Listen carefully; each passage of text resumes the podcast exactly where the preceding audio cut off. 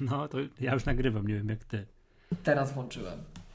Oj, to ja włączyłem już dawno temu. No dobrze. To czekaj. Dobrze, uwaga, drodzy słuchacze. To jest. Co jest? Co Nic, tam tak się sobie dzieje? siadłem uroczyście, bo zaczynamy. A, tak jest. Ogłaszam uroczysty początek kolejnego odcinka y, kabaretowego podcastu serwisu MyApple. Maggatki. Z tej strony wita Was Michał Masłowski. I Miłosz Staszewski z K7. Cześć.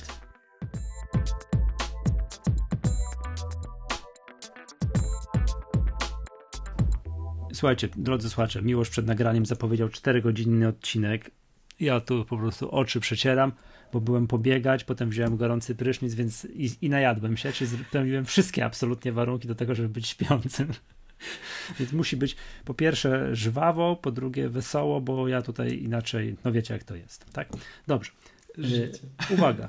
No życie, nie życie, słuchaj, no trening się sam nie zrobi. Jest nowelą. Tak, to jest tak jak słyszałem, wiesz, jest takie powiedzenie o, obra- o obrazach, nie? Jak trzeba powiesić obraz, że nie, nie znasz tego, że obraz nie Windows, sam się nie powiesi. A, okej.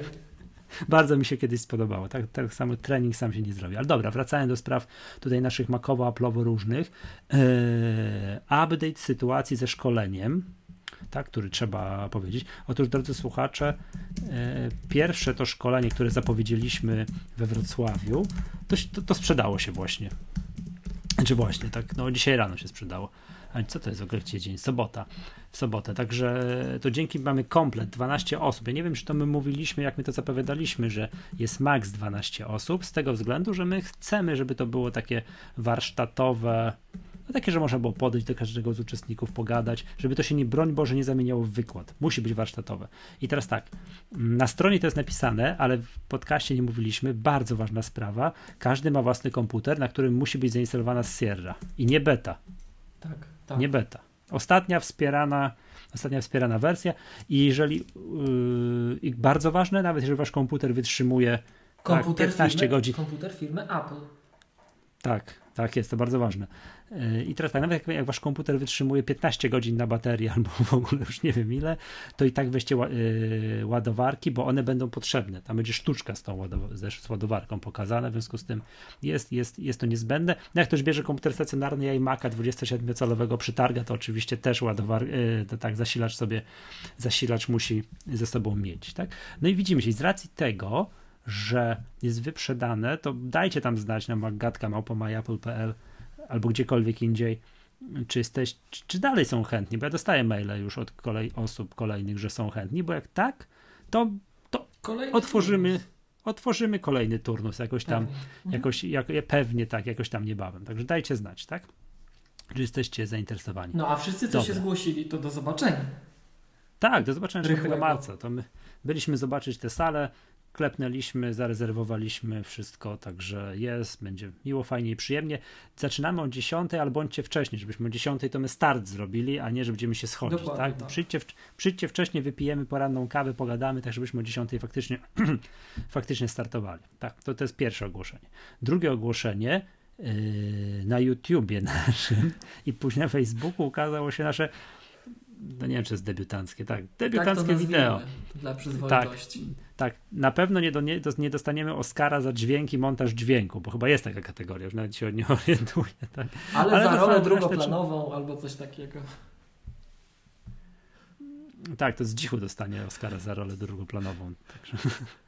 Mm, tak, no jest to wideo, słuchajcie, wiemy, że jest do luftu dźwięk, nie musicie nam mówić, cała reszta, no dajcie znać tam, czy wam, czy wam się podoba, zasubskrybujcie nas na YouTubie i tam, to jest na naszym na Facebooku, na facebook.com łamane przez Maggatka. Niestety nie mogę podać adresu youtube.com łamane przez Maggatka, bo z racji mojej kompletnie porypanej konfiguracji gdzieś z kontami z Google+, z YouTube'em i tak dalej, nie jestem w stanie zrobić ładnego adresu, ale to, no nie wiem, dowalczę z tym, tak, mam nadzieję, że to to nie jest proste, tak? To, to ja wiem, dlaczego specjaliści od takich rzeczy biorą za to pieniądze, bo to ustawienie tego to jest po prostu masakra. Google to jest, to jest wie, wieczna beta, to co Google ma tam z wszystkimi kontami Google, YouTube, ustawianiem, ustawianiem tych nazw i tak dalej. To jest wieczna beta, więc tam się co chwilę coś zmienia.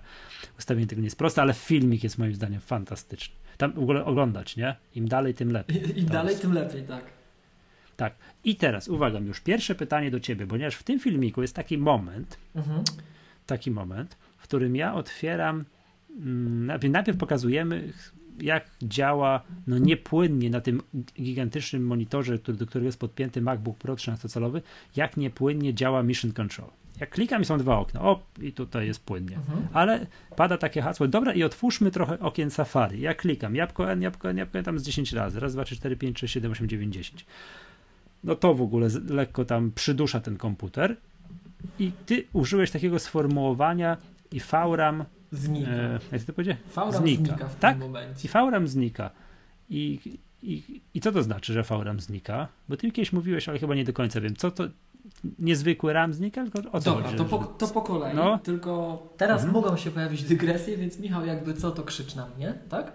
Mhm. E, myśmy, pamiętasz, wspominali e, w jednym z poprzednich odcinków, że jeżeli drodzy słuchacze chcecie sobie z przyszłości, temu sobie samemu z przyszłości zrobić przysługę olbrzymią, a zabieracie się za zakup iMac'a 5K albo MacBooka Pro 15-calowego, to bierzcie zawsze te opcje z lepszą kartą graficzną. I takim powszechnie panującym, błędnym przeświadczeniem, szkodliwym dla użytkownika moim zdaniem, jest twierdzenie, ja się z tym niestety bardzo, bardzo, bardzo często spotykam u sprzedawców Apple i włos mi się na głowie jeży, jak to słyszę, że drogi e, panie, szanowna pani, jeżeli e, nie jest pani grafikiem, nie gra pani w gry albo nie montuje, e, przepraszam, nie renderuje jakichś 3D rzeczy, to proszę nie kupować tej droższej karty graficznej, po co w ogóle to nie ma sensu, tak?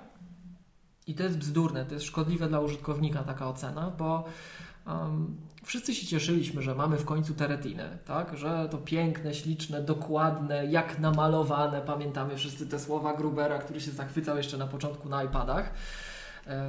Zresztą pamiętasz, Michał, jakie były nasze reakcje, jak oglądaliśmy wspólnie tego keynote e, we Wrocławiu, także z innymi naszymi słuchaczami. Mhm. Kiedy pokazywano iMac'a 5K, pamiętasz, jakie wrażenie to na wszystkich zrobiło? Jak ty też tam mhm. od razu, że wow, to musi być piękne, wspaniałe i tak dalej. I no wiesz, na takiej płachcie. No właśnie, na tej płachcie, na tej płachcie to jest, to jest zaleta tego komputera, największa siłą rzeczy dosłownie, więc y, pamiętajmy, że Retina to jest y, dwa razy więcej pikseli w pionie i dwa razy więcej pikseli w poziomie, czyli tak naprawdę ta, to pole, które wyświetlamy potrzebuje cztery razy więcej pikseli. Tak? Ten sam obrazek, który poprzednio tam zajmował x megabajtów w pamięci graficznej, żeby to przechować wszystko. Teraz 4x zajmuje, tak? No a jak spojrzymy na to, co się działo z e, kartami graficznymi, przede wszystkim z tą ilością pamięci graficznej dedykowanej do kart graficznych, czyli tym VRAMem, tak, właśnie, videoramem, to on tak mocno nie wzrósł. I teraz podstawową różnicą, moim zdaniem, między konfiguracjami komputerów Apple w tej wersji na zamówienie z droższym układem graficznym na ogół, to to, co powinno naszego kupującego interesować, to nie to, że tam jest szybszy ten Radeon na przykład, no bo on jest szybszy, on będzie szybciej działał, to fajnie, tak? Ale to, co jest kluczowe, to to, że ten Radeon na ogół ma powiedzmy dwa razy więcej pamięci graficznej. I teraz, jeżeli mamy taki komputer jak iMac 5K, e, to chcemy mieć tej pamięci graficznej jak najwięcej, bo pamięć graficzna to jest, taka to jest taki dedykowany rodzaj pamięci, który jest szybszy zdecydowanie na ogół niż ta pamięć główna komputera i on jest, on jest przeznaczony, on jest na wyłączność jak gdyby dla układu graficznego, żeby tamten mógł sobie przechowywać yy, wszystkie jakieś tam składniki wideo, które ostatecznie trafia, są wykorzystywane przez procesor graficzny i na przykład wyświetlane, tak? I takim bardzo często umykającym faktem jest to, że właśnie jak już mamy tą retinę, to to zapotrzebowanie na pamięć graficzną rośnie. Wszystkiego od razu trzeba cztery razy więcej, mówiąc krótko. I ja to zawsze powtarzam, że taki komputer można zabić, jego wydajność można zabić, otwierając okna Findera. Po prostu, bo e, takie powszechne przeświadczenie jest właśnie takie, że o, bo tutaj ja muszę nie wiadomo co robić. Nie, nie musisz nic robić użytkowniku. Jeżeli po prostu pracujesz, robisz wiele rzeczy naraz, a po to kupujemy te maki, żeby na nich wykonywać pracę, żeby one nam pomagały, żeby to były te nasze mhm. najdoskonalsze narzędzia. Przez to, że ten system jest tak mega, mega, mega, mega stabilny, no nie powiesi się sam jak obraz albo Windows, tak? To, e, no to bardzo często jest tak, że coś robimy, odchodzimy, to sobie jest, wracamy i tak dalej. Tych okien jest otwartych dużo, szczególnie jak mamy dużą płachtę 27-calową. No, teraz... no wiesz co, a, przepraszam cię, Apple nawet yy, pozwalając, usuwając domyślnie w systemie to, że te kropeczki przy otwartych programach znikają, to często nawet nie wiesz, ile masz programów otwartych. Tak, to o tym jeszcze może sobie powiemy hmm. później, ale właśnie o to tak, chodzi, tak, że system to I spra- ukrywa i sprawdziłem, no i tak, domyślnie, w tym iMacu 5K, tam wziąłem najdroższą wersję już we wszystkich tych iMacach 5K, ten, ten Radeon R9 M395 ma 2 GB mhm. tego pamięci wideo i można go, do, dokliknąć do wersji X i, i z 4 GB. Tak, i to się bardzo mhm. przydaje, bo i to, I to kosztuje tylko 1200 zł, co przy cenie tego komputera no nie jest jakoś specjalnie dużo. Tak, a w przypadku na przykład MacBooka Pro, tego nowego MacBooka Pro, tam się dopłaca dosłownie 480 zł. Czyli podwójną trzy... porcję frytek. No jak, to, jest, to jest taniej niż jakbyś sobie kupił dodatkowy zasilacz z tymi dwoma kablami. Mhm. Albo przejściówka i nie wiem, to jest taniej niż dwie przejściówki. Tak? No, więc, tak, e, tak. Więc e, no warto, to jest taniej niż gładzik, słuchaj. Gładzik jest droższy teraz, tak? Więc... Tak, ja widzę, że tu jest Radeon Pro 455 z dwoma gigabajtami. A jak dopłacisz, to chyba z czterema masz, tak?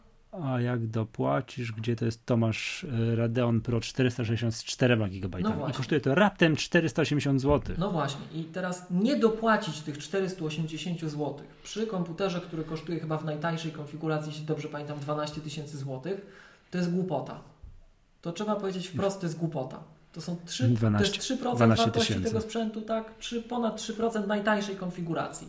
Im wyższą konfigurację bierzecie, tym jeszcze ten procent wartości spada to są koszty transakcyjne, tak? To, no nie, tego, tego nie wolno pominąć. Słuchajcie, to jest, jeżeli macie jedną rzecz rozbudować w iMacu albo jedną rzecz rozbudować w MacBooku Pro, jedną jedyną, całą resztę zostawcie, tak? Bo MacBooka Pro 15-calowego nie da się kupić z 8 RAMu, więc ok.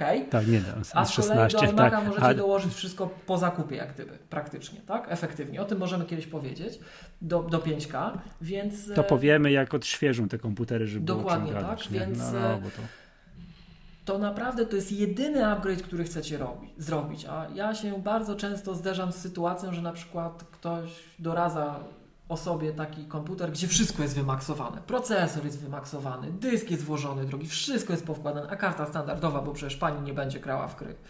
No to, czy pan nie będzie grał w gry? No to, to jest, to jest, to jest niepoważne moim zdaniem, tak? I teraz, tak jak mówię, wystarczy pootwierać bardzo, bardzo, bardzo, bardzo dużo okien Findera, i oczywiście system operacyjny, w miarę jak to się wszystko rozwija, to, to widać, że Apple to optymalizuje, że ta, to zużycie VRAMu, no, system stara trzymać się w ryzach, ale taki moment, kiedy widać, że to wszystko mm, się załamuje, że wszystkie techniki optymalizacyjne przestają funkcjonować, to jest taki moment, Michał, to jest to, co Ty zrobiłeś u nas na filmiku, czyli pokaż mi wszystkie okna. Czyli to mm, ta technologia mhm. expose, przepraszam, y, nazwisko panieńskie expose, teraz za męża już mission control, tak? Mission control wywołujesz i nagle wszystko staje, tak? U nas na tym naszym wideo ten efekt był spotęgowany, tam zadziałał troszkę coś innego jeszcze, tam zadziałało mianowicie to, że no, bardzo słabą kartą, bardzo słaby układ graficzny ma ten 13-calowy komputer w stosunku do tego, co moglibyśmy mieć w sytuacji, gdy musimy obsłużyć ten, tą wbudowaną retinę i jeszcze tą zewnętrzną retinę, mhm. tak? I tam a, powiedz, jest... a powiedz mi, a, a, co się dzieje, dlaczego to działa tak, że powiedzmy, jak ja długo nie robiłem Mission Control, a mam tych okien teraz otwartych, no przeliczę, czekaj, raz, dwa, trzy, cztery, pięć, sześć, siedem, osiem, dziewięć, jedenaście. To tak no, strasznie mi tu rwie no właśnie, nie? bo jemu, on musi sobie tam poprzerzucać, pooptymalizować, tak. poukładać to wszystko. Jak sobie poukłada... Ale jak zrobię to drugi raz? Chwili, tak, bo on chwilę po sobie, chwili to już jest On sobie poprzerzuca pięknie, dokładnie tak. płynnie. tak. Ale mhm. w zależności od tego, co, jak dużo rzeczy robisz, no ty masz 12-calowego MacBooka i z tego co wiem, to ty przy tym, co ja na przykład często robię, tak, to ty chyba jednak jesteś lightowym użytkownikiem. Ty, ty nie robisz tyle rzeczy, co ja ja nie aspiruję do bycia ultra wiesz, to Ty masz po prostu taki mhm. tryb pracy, że ty sobie tam w ograniczonej ilości okien przeglądarki różne rzeczy porobisz i tak dalej, nie?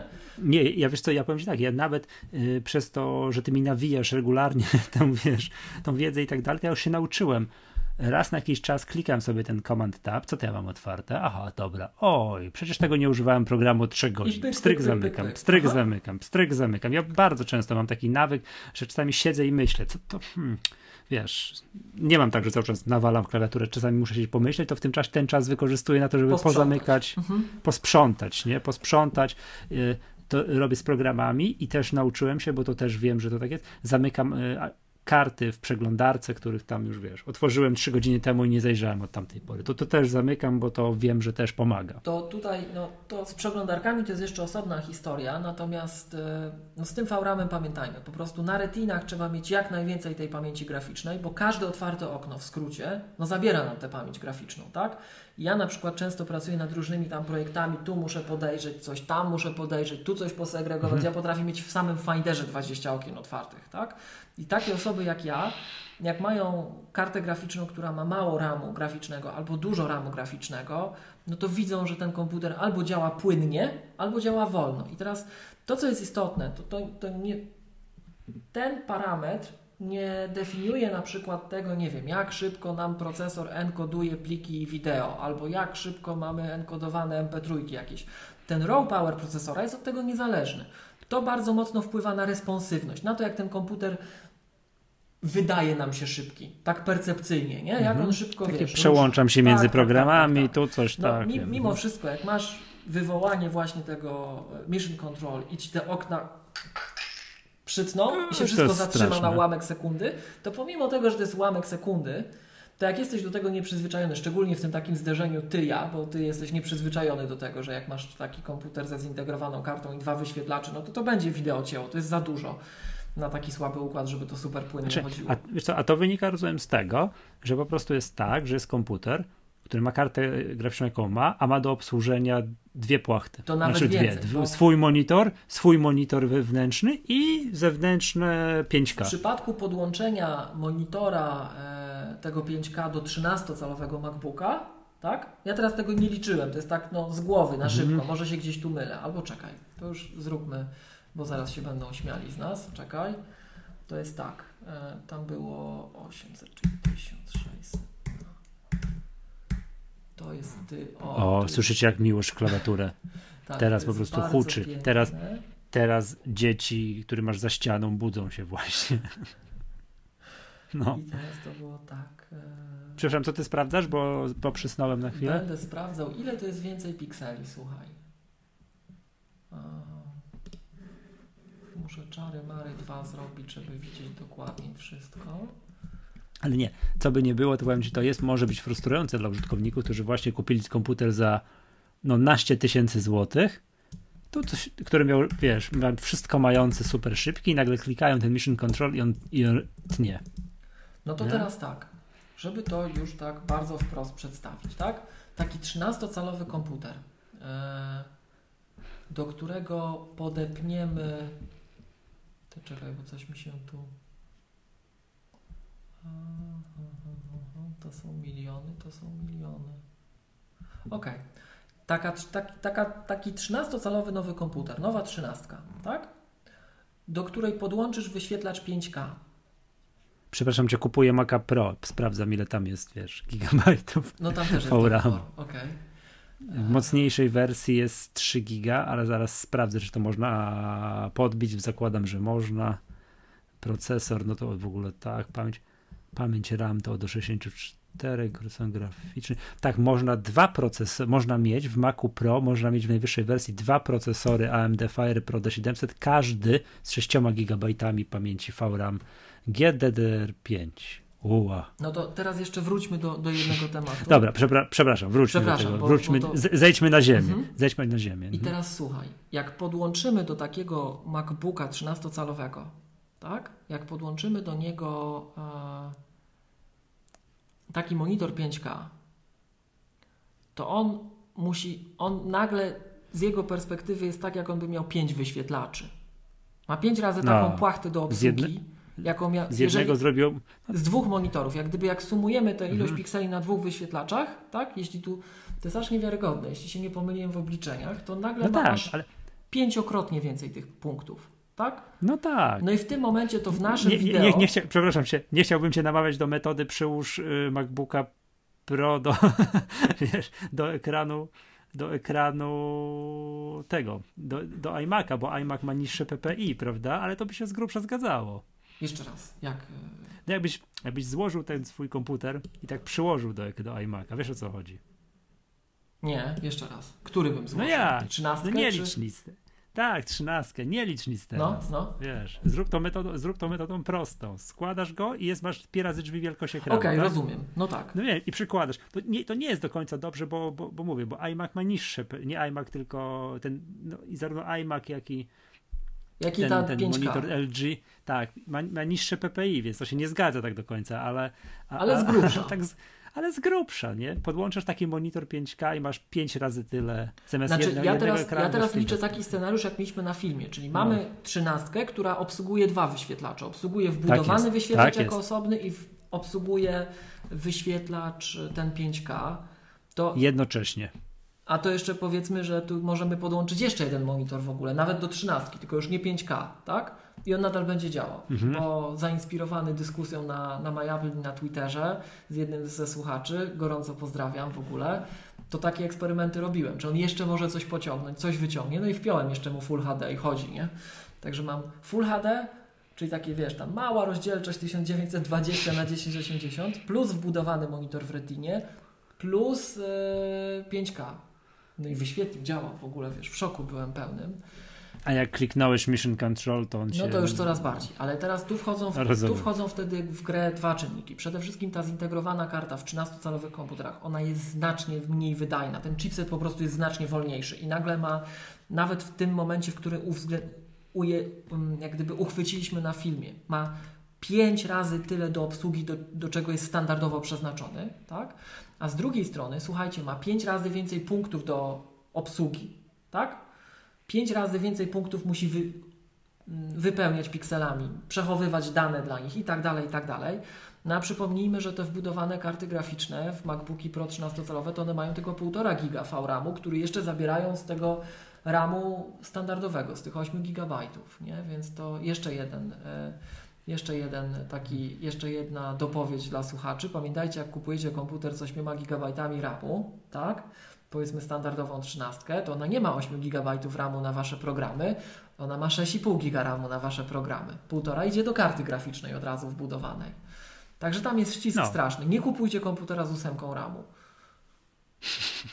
Powiedział ten, co Co teraz tak używaj? Żeby było jasne, ja nie jestem hipokrytą. Ja mam taki komputer, ale w tej chwili siedzę, nagrywam na takim, ale nie mówię, że to jest dobry komputer. No, żeby było jasne. Mi taki dali A, po okej, prostu. Nie? dobrze. Na razie.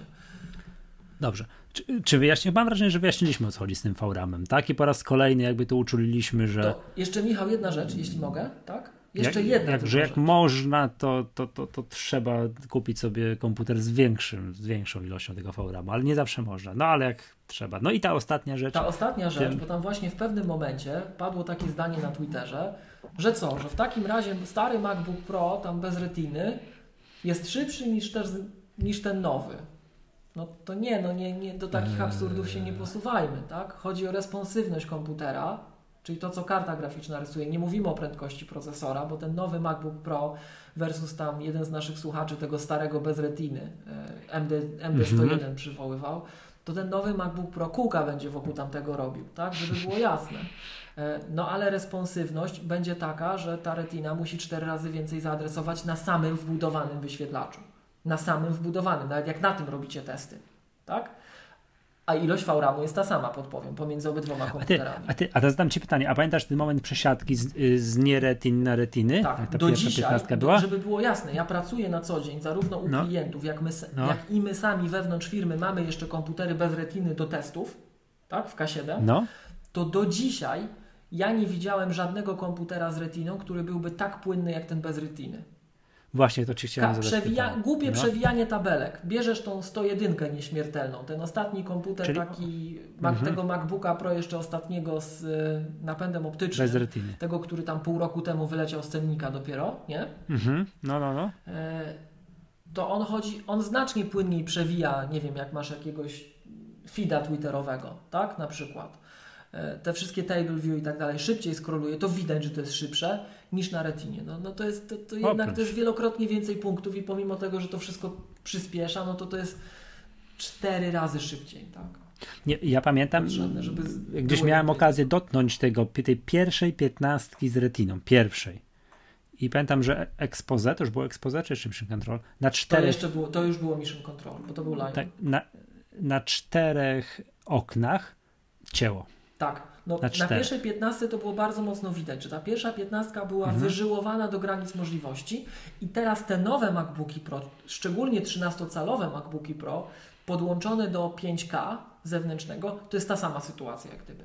No właśnie. One działają okay, mam... i już. Natomiast pomijając wszystko, żeby też usprawiedliwić jak gdyby podejście, to pamiętajcie drodzy słuchacze, bo myśmy o tym mówili w Magatce, że ja jestem takim użytkownikiem, który zanim się pojawiły te MacBooki Pro nowe, tak, to, to ja używałem iMac'a 5K i MacBooka 12-calowego. No, no, no. No i to, I? To, to, to, się, to, to chodziło, taki zestaw chodził szybciej niż to, co mam teraz, czyli 13 podpięta do 5K. Ale ja bym się nie zamienił. No, jest wolniej, ale jest w sensie no, bardziej tną tam animacje i tak dalej, trudno, ale jest tak diabelnie wygodnie, że ja mam jeden komputer przenośny i jeden komputer zadokowany stacjonarnie. No, bo ty się z niczym nie synchronizujesz. No tak, to jeszcze pogadamy kiedyś naprawdę o tym. ale wiesz co, ale to też też ważne, co powiedzieliśmy w tym nagraniu wideo, tam zajrzyjcie, że monitor jest z przyszłości. Tak.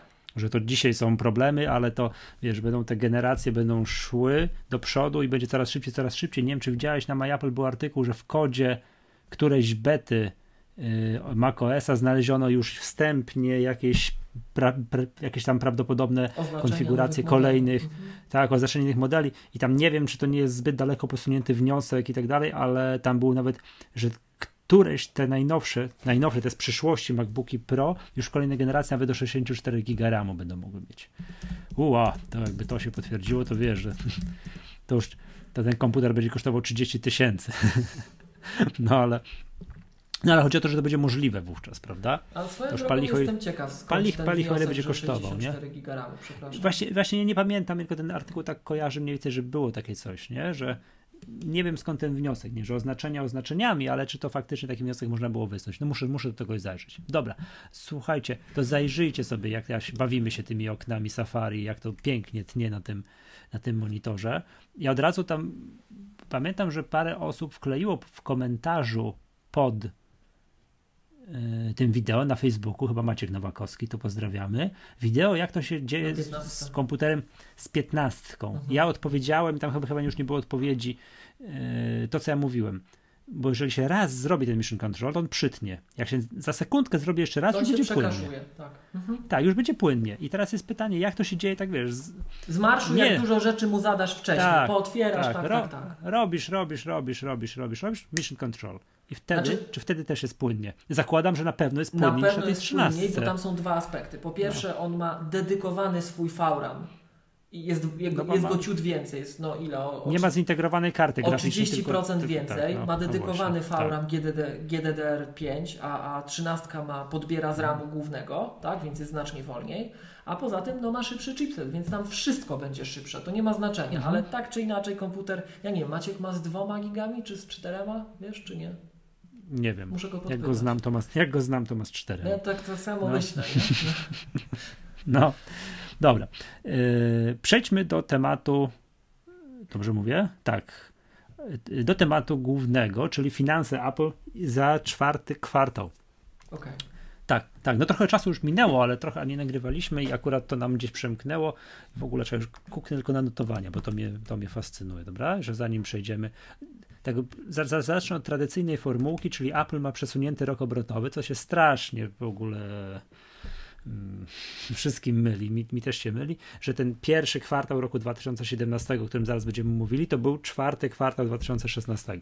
Apple tak ma i to sporo spółek e, giełdowych, nie tylko w Stanach, ale w ogóle na świecie ma taki patent, więc to są ostatni kwartał roku, czyli ten najlepszy, kiedy są święta Bożego Narodzenia i wszyscy, wszyscy tak wyciągają portfele i, i idą do i, i, idą tak i zaciskają zęby i mówią, dobra, biorę tego MacBooka Pro, biorę tego iPada, iPhone'a i Apple Watcha. I należy zauważyć, że Apple pod ten efekt przesunęło premiery no, większości swoich produktów, a w szczególności tego, tego co przynosi najwięcej dochodu, przychodu, przepraszam, czyli, czyli iPhone'a i iPhone dobrze wiemy, tak? Czyli jest keynote jest we wrześniu i on tam kilka tygodni później wchodzi do sprzedaży, w ogóle go nie można nigdzie dostać. Mija jeszcze kilka tygodni i się rozpędza, rozpędza i ten chodzi o to, żeby w tym pierwszym kwartale 2017 roku, czyli w tym kwartale świątecznym było go jak najwięcej. No i właśnie, no i to samo się stało. Podobny patent z, zrobił się z MacBookami Pro, które przypomnijmy, kiedy miały swoją premierę? W październiku? Chyba tak. Tak. Mhm. W październiku iPady premiery nie miały. Ostatni update iPada to jest kwiecień, yy, kwiecień i tam był yy, Pro. iPad Pro, iPad Pro ten mniejszy. Mhm. I to jest tego. No i Apple Watch, który miał też premierę razem z iPhone'em, czyli wrzesień, październik. No i uwaga. I teraz tak, powiedzmy, dopowiedzmy jeszcze jedną rzecz, że poprzedni rok obrotowy był najsłabszy w historii Apple. Znaczy nie, Boże, co ja mówię.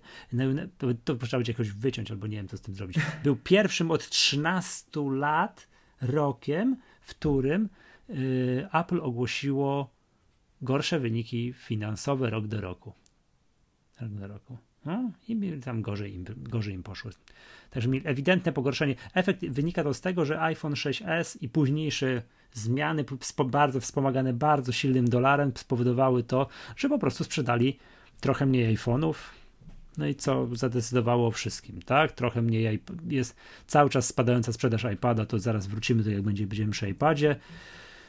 No i tyle, nie? I mieli trochę gorsze wyniki finansowe, żebyśmy mieli, nie byśmy mieli, nie, jakby tutaj trzeba jasno powiedzieć, to, że Apple miało gorsze wyniki finansowe, to wcale nie znaczy, że oni wpadli w tarapaty finansowe. Oni wciąż tam rocznie mieli ponad 200 miliardów dolarów przychodu. To jest w ogóle jakiś kosmos i tam kilkadziesiąt miliardów dolarów zysku. Nie pamiętam dokładnie ile, czemu, jak sobie tak rozmawiamy, to ja to jednak wyświetlę, ile, ile mieli tego zysku rocznie, bo to jest po prostu, to, to jest też fajna, szokująca liczba.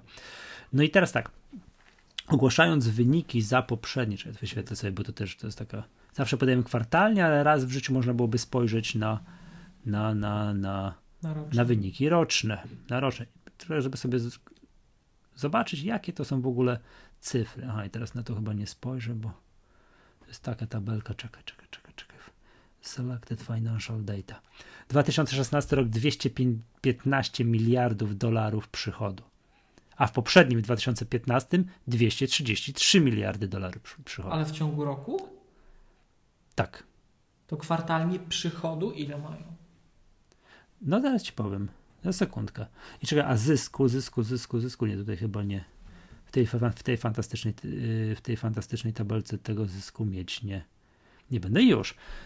Tak, przychodu 215 miliardów, a wynika to z tego, że, że w tym kwartale świątecznym, o którym mówimy teraz, tak, co mamy go teraz na tapecie, o którym omawiamy, w tym osta ostatnim kwartale osiągnęli 78 miliardów dolarów przychodu.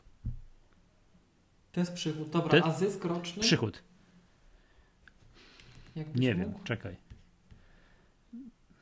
Już ci mówię. W tym ostatnim kwartale mieli 17,9 miliardów dolarów. Nie wiem ile jest zysku, tam w okolicach 30 paru, nie mam tej, czego sprawdzę rzeczy w tej tabelce takiej gigantycznej, czy oni gdzieś to podają. Czyli z grubsza taki budżet polski roczny, tak? Tak, masz to, tak? Tak myślę, no bo czekaj, tu masz 17, no to tak pod 60, 70 razy tam 4 coś, no to z grubsza budżet polski przez mhm. cały rok zysku. Dobra, tak. Y, teraz tak, pierwsza oznaka tego, że będzie lepiej, no bo wynik jest w końcu od trzech kwartałów lepszy niż rok kwartał, rok do roku, był taki, że kończąc poprzedni kwartał, czyli ten tam, czyli czekaj, czy będzie, które to będą miesiące? To będą lipiec, sierpień, wrzesień, podali w prognozie na kolejny kwartał, że przychody już mogą być wyższe. No, są wyższe ale jest tak, 78 miliardów dolarów versus 75 miliardów dolarów rok wcześniej. Jest o 3% mają wyższe przychody, ale zysk, zysk jest mniejszy. Zysk jest mniejszy, już podaję te cyferki. Teraz jest 17,9 miliarda i 18,4 miliarda rok temu. A co śmieszne, Apple też podaje taki parametr, no to jest znany EPS, czyli earnings per share, czyli zysk na jedną akcję. I z kolei zysk na jedną akcję jest wyższy wyższy. Tak, to tak to śmieszne jest, tak, ale to wynika z tego, że Apple w międzyczasie cały czas prowadzi buyback, kupuje te akcje z rynku i akcji i tych, mm, jak, tak, i akcji z rok, no kwartał do kwartału coraz mniej. Oni w ostatnim tylko kwartale, czekaj sobie to też wyświetlę, w ostatnim tylko kwartale skupili, czekaj, czekaj, bo to jest, yy, to będzie tu, tak, w ostatnim kwartale skupili akcji za 11 miliardów dolarów. A wypłacili w formie dywidendy 3,1. Tam pod 15 miliardów dolarów jest yy, taki zwrot pieniędzy do akcjonariuszy. Oni go prowadzą od, od 2012 roku, kiedy Cook powiedział, że trzeba, wyświet- trzeba, trzeba, trzeba, trzeba wypłacać dywidendę i, i, wyp- i łącznie łącznie zrobili buy, tak, skupili akcji za 144 miliardy dolarów i wypłacili dywidend 51 miliardów dolarów, tak? I to jeszcze, nie wiem co jest za parametr, to byłbym wdzięczny, jakby jakiś finansista nas słuchał, jest, jest NetShare settlement. Nie wiem, co to jest za parametr. Buyback wiem, co to jest. Dywidendy to wiem, co to jest. Co to jest net share settlement? Nie jestem, to za 6 miliardów. Jakieś to są jakieś różnice. Nie, nie wiem, co to jest. Generalnie łącznie w tym, łącznie skupili akcje i ten buyback zrobili za 201 miliardów. Do marca 2018 planują zrobić to za 250. 250 i już teraz powiedzieli, widziałem w tych Cook powiedział, że w, teraz, w marcu albo przy kolejnym ogłoszeniu wyników kwartalnych powiedzą co dalej. Już będzie wiadomo co dalej. Bo, bo to nie jest tak, że oni go zaplanowali na 250 od początku, oni go zaplanowali na dużo mniej i go tam regularnie kwart, co kwartał update'owali i podwyższali.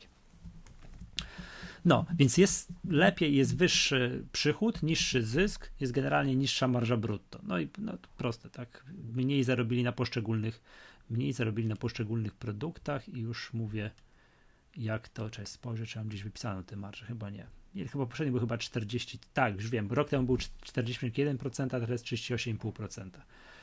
No i no i tyle, nie? Znaczy tak z grup, to jest na razie taki overview. A i teraz po, fajne jest, jak zareagował kurs Apple. Kurs Apple jest na historycznych szczytach. Kurs Apple jest na historycznych szczytach i ten historyczny szczyt miał miejsce w piątek, w czwartek, w środę, we wtorek, w poniedziałek, w poprzedni piątek, nie, i w poprzednią środę, tak? Generalnie otworzyli się luką. Cały tydzień był, co, co, co, wiesz, był dzień jak co dzień, codziennie był historyczny rekord na akcjach Apple'a. Aktualny rekordzik jest 132 132 dolary 94 centy. Od razu tu uprzedzam, jak spojrzymy na wykres w trochę dłuższym terminie, nie jestem pewny tego, ale gdzieś tam w maju 2015 kurs nominalnie mógł być wyżej tam 132 może z małym hakiem, ale chodzi o to, że w międzyczasie Apple wypłaciło liczę. Raz, dwa, trzy, cztery, pięć, sześć, siedem, siedem dywidend. Siedem razy dywidendę Apple płaci kwartalną dywidendę i to będzie pi razy drzwi jakieś 2 dolary łącznie.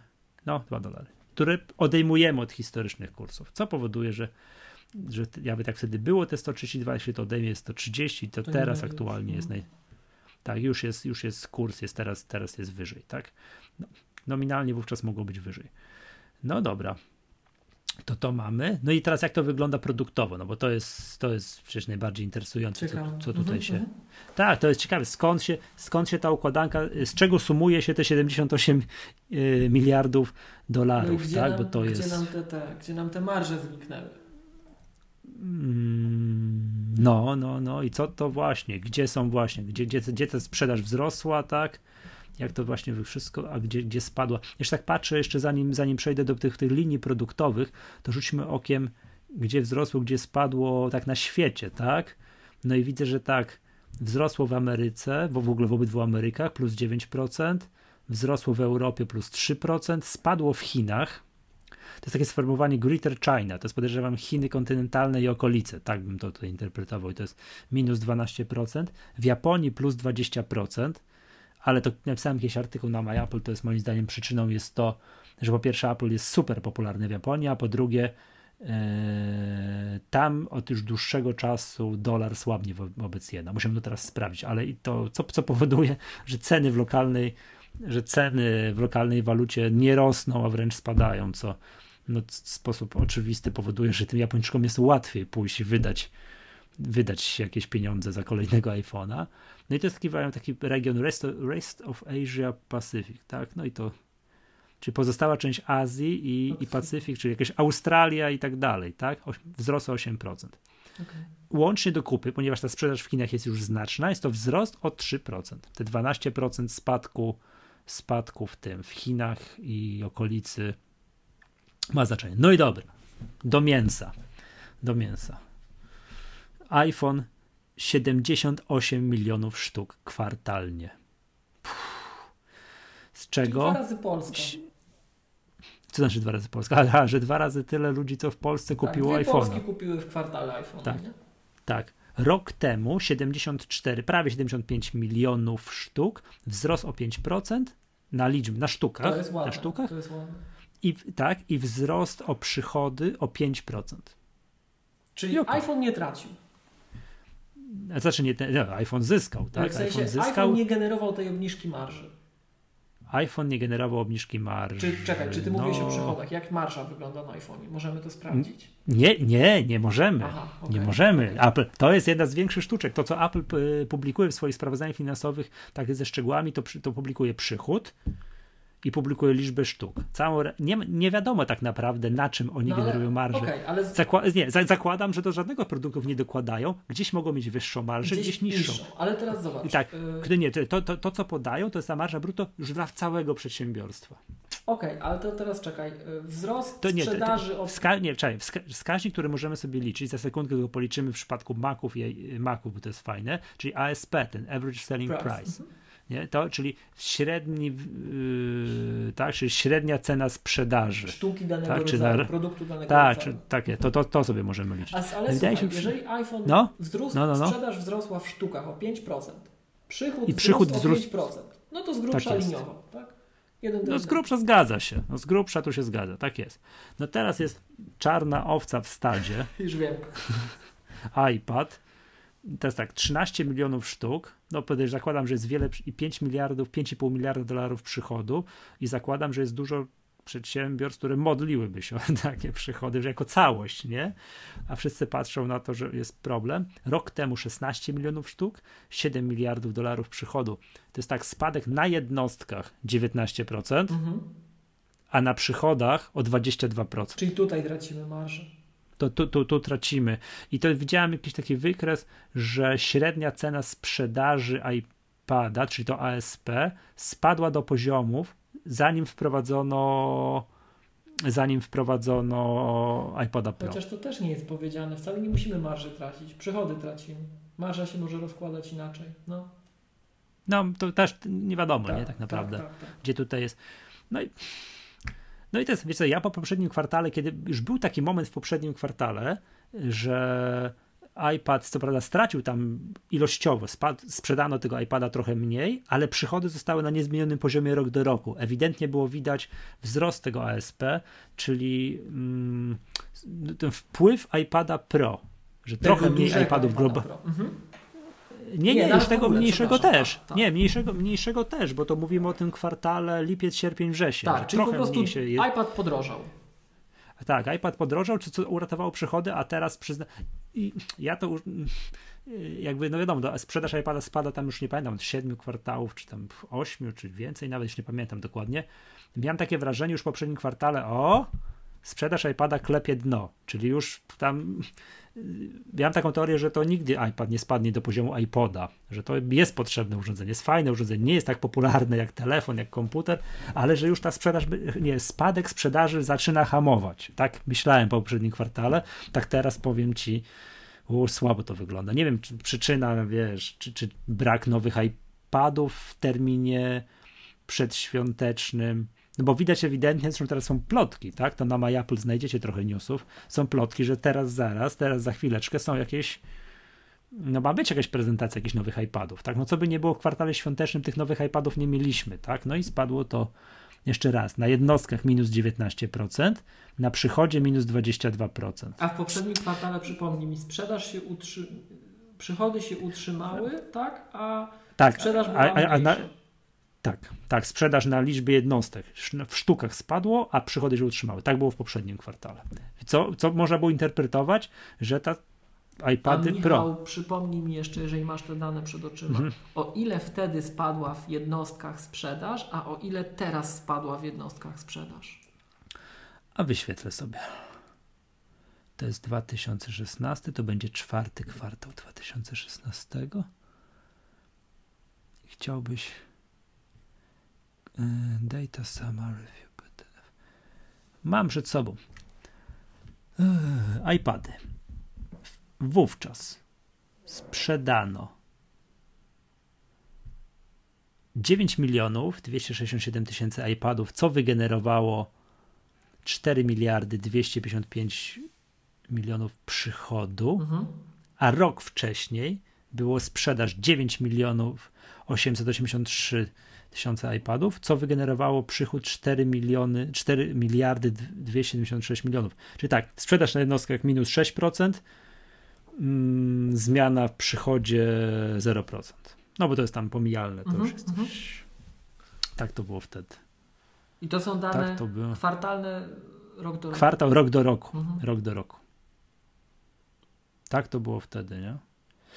Nie wiem, wiesz, no, tak jak już mówiłem, wtedy mi się wydawało, o, iPad klepie dno, mimo tego, że że, że tam, że sprzedaż w sztukach trochę zmalała, o 6%. Ale to już to, to, to, końcówka tego pikowania się wydawała być. Tak, już się wydawało, że tak wiesz, że już będzie to mówię, dynamika spadku zaczyna maleć. Mhm. Dynamika maleć. No tak, wtedy to było minus 6% na jednostkach, a teraz na jednostkach jest minus 19%. Mhm. No to bomba, straszli bomba straszliwa, prawda? O, no dobra, teraz będzie.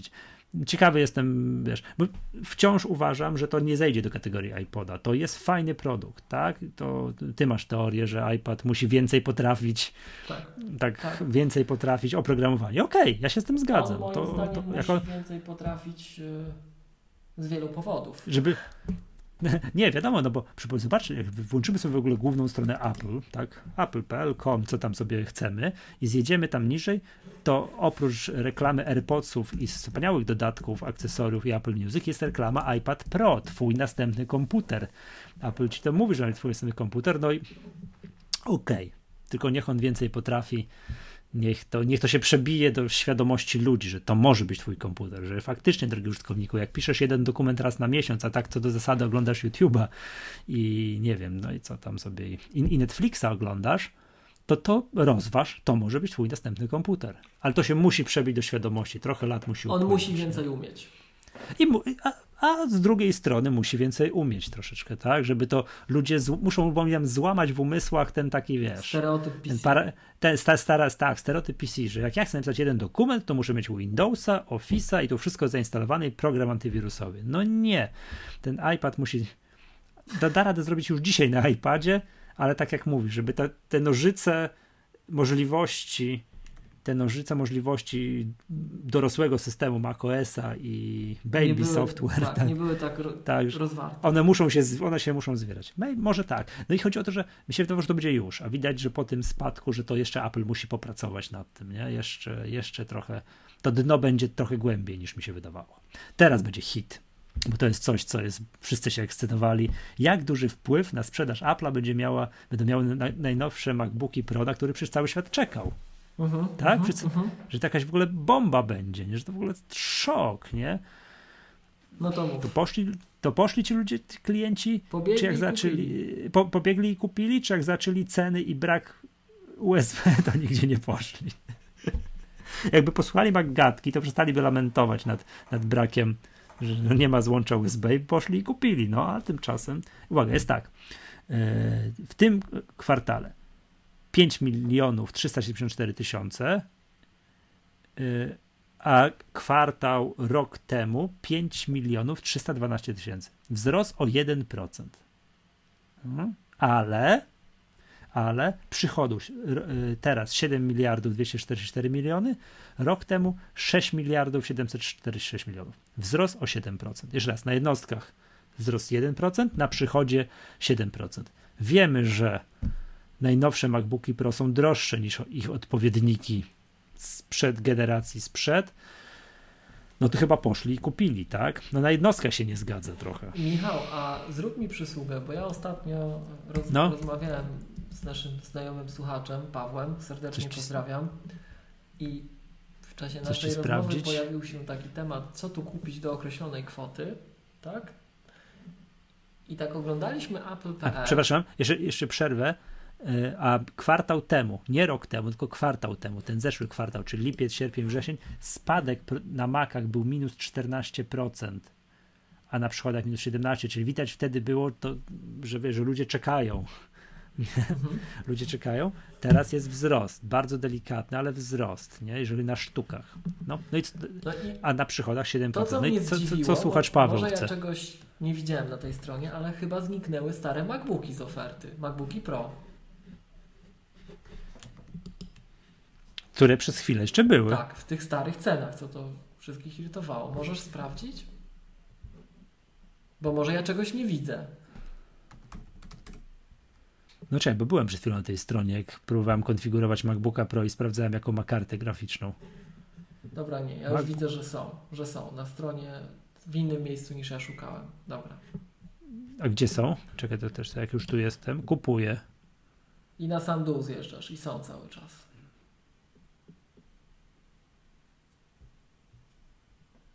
Mhm, są. No.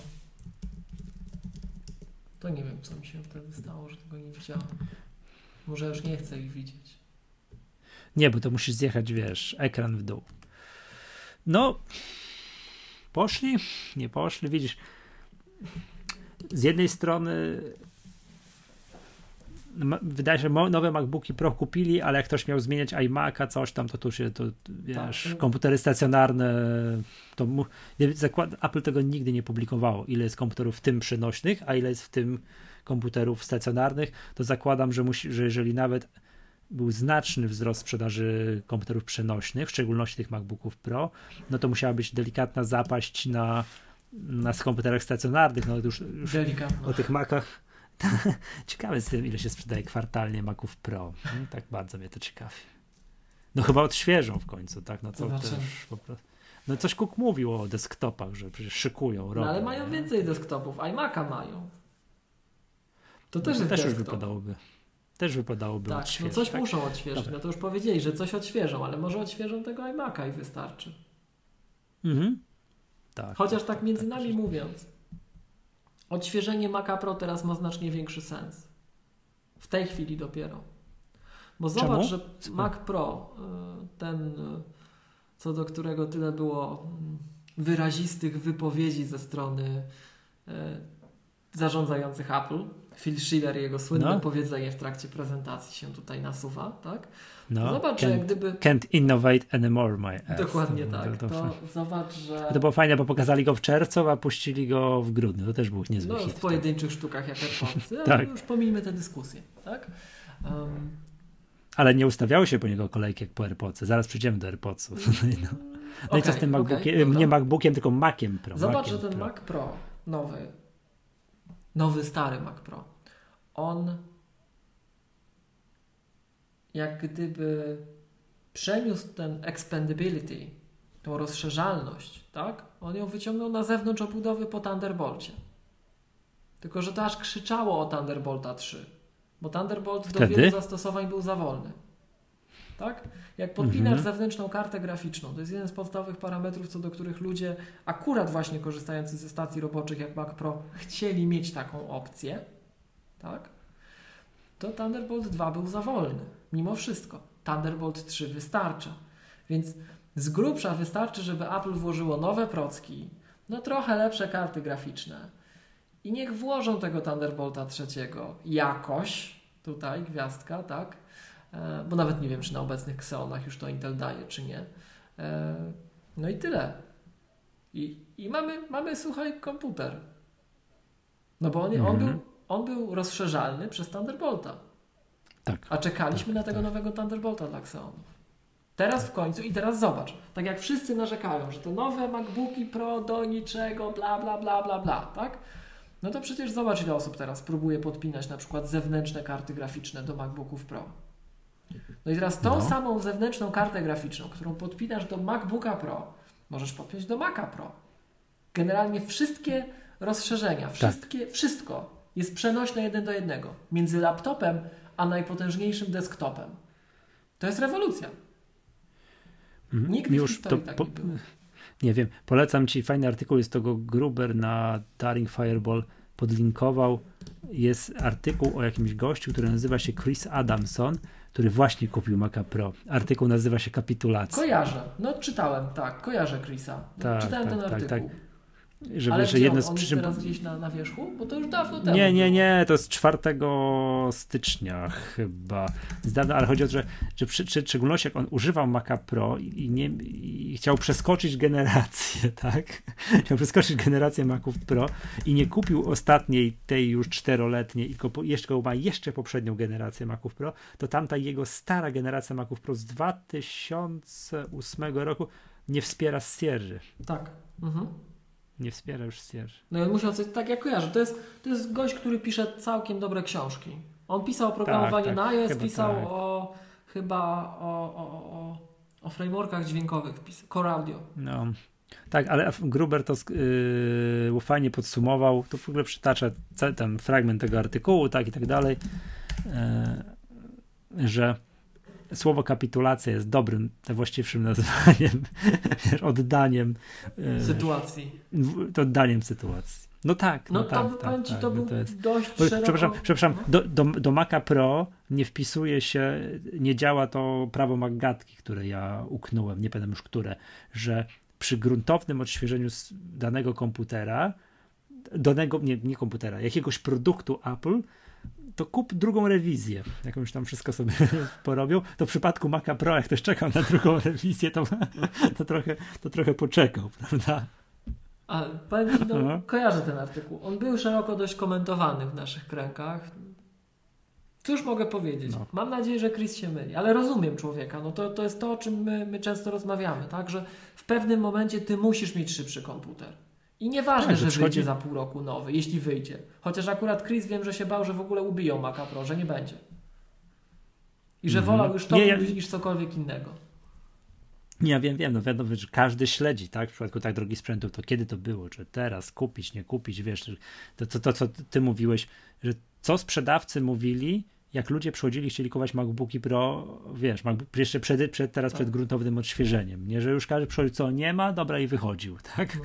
nie wiem, że to jest, no, jest takie, no, w przypadku Maca Pro to wszystko, wszystko się rozsypuje, że przez to czekanie to jest Tak. no ale dobra, zobacz, zobaczymy, co się będzie działo. Dobra, i i teraz, teraz będą fajne e, usługi. Przejdźmy do usług. E, O ile wszystkie wcześniejsze kategorie produktów podlegają wahaniom sezonowym, w szczególności największy tutaj, wiesz, danie ognia, wystrzał z działa jest właśnie w tym kwartale świątecznym, to usługi nie podlegają wahaniom sezonowym i rosną kwartał do kwartału, kwartał do kwartału. I usługi 7 miliardów 172 miliony przychodu, rok wcześniej 6 miliardów. Czyli więcej No, niż iPhone, tak?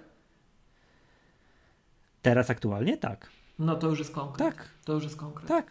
To już więcej niż iPad. Wzrost rok do roku 18%. Pięknie. To już jest, to już jest jeszcze w przyszłym kwartale już będzie więcej niż Mac. Mhm. W przyszłym kwartale, nie? Już będzie więcej. O, kwartał temu było więcej niż Mac. W sensie tym kwartale nieświątecznym Tak. było już więcej niż, ma, ni, ni, niż Mac, nie? No i tam przypomnijmy, co tam się kryje, tak? Tam się kryje wszystko, tak? Czyli e, przychody App Store, Mac App Store, e, subskrypcje iCloud, Apple Music i Apple Pay i tam z ciekawostek, co teraz pamiętam, Cook powiedział, że e, wolumenowo, nie powiedział tego na, na wartościach transakcji, tylko na wolumenie, ileż, ile to się razem obróciło. Apple Pay w tym kwartale, w tym ostatnim 500% więcej niż, niż, niż o kurczę, nawet nie wiem, czy rok temu, czy, czy w poprzednim kwartale, już nie pamiętam dokładnie. To niech, No generalnie pi- niech wejdą do Polski, to jeszcze to poczują. Jak wejdą do Polski. No, więc to, to, to się zmieniło, więc to jest fajne. Więc no, no widać, nie? To, to jest fajna noga taka, wiesz. To jest tak, im większy user base, im ta baza użytkowników, tym te przychody. Tak, to wszystko, to, to efekt jest wielokrotnie, bo to każdy musi w końcu przestaje, nie, ten mm, backup w iCloud w końcu przestaje się mieścić i, i, i musisz, to, powiem ci tak, że dawanie za darmo 5 giga jest skandaliczne. Masz dwa urządzenia, już nic więcej nie możesz zrobić, nie? A jeszcze jak się przyzwyczaisz do tych usług, powłączasz wszystkie tam, wiesz, opcje, iCloud, w szczególności zdjęcia, no i koniec. I musisz, musisz coś kupić, tak? No i uwaga, i teraz będzie fajne. Teraz naprawdę będzie fajne. Inne produkty. Inne produkty, czyli Apple TV, Apple Watch, Beatsy, iPody, kabelki, ale z tego co kojarzę, to nigdy dużo nie było. I mówiłem o Apple Watchu, tak? I, i co jeszcze? Wszystko, nie? Mhm. Apple TV, Apple Watch, Beatsy, iPody, tak? Które to zakładam, że to już nic się nie sprzedaje. 4 mm, miliardy w tym roku, 4 miliardy 24 miliony, rok temu 4 miliardy 351 milionów. Spadek minus 8%. Rok temu podciągnęło bardzo wyniki tam, wtedy jak się to pokazywało. Po pierwsze Apple TV, że było po raz pierwszy i po drugie Apple Watch, że był tam po raz pierwszy. Tak?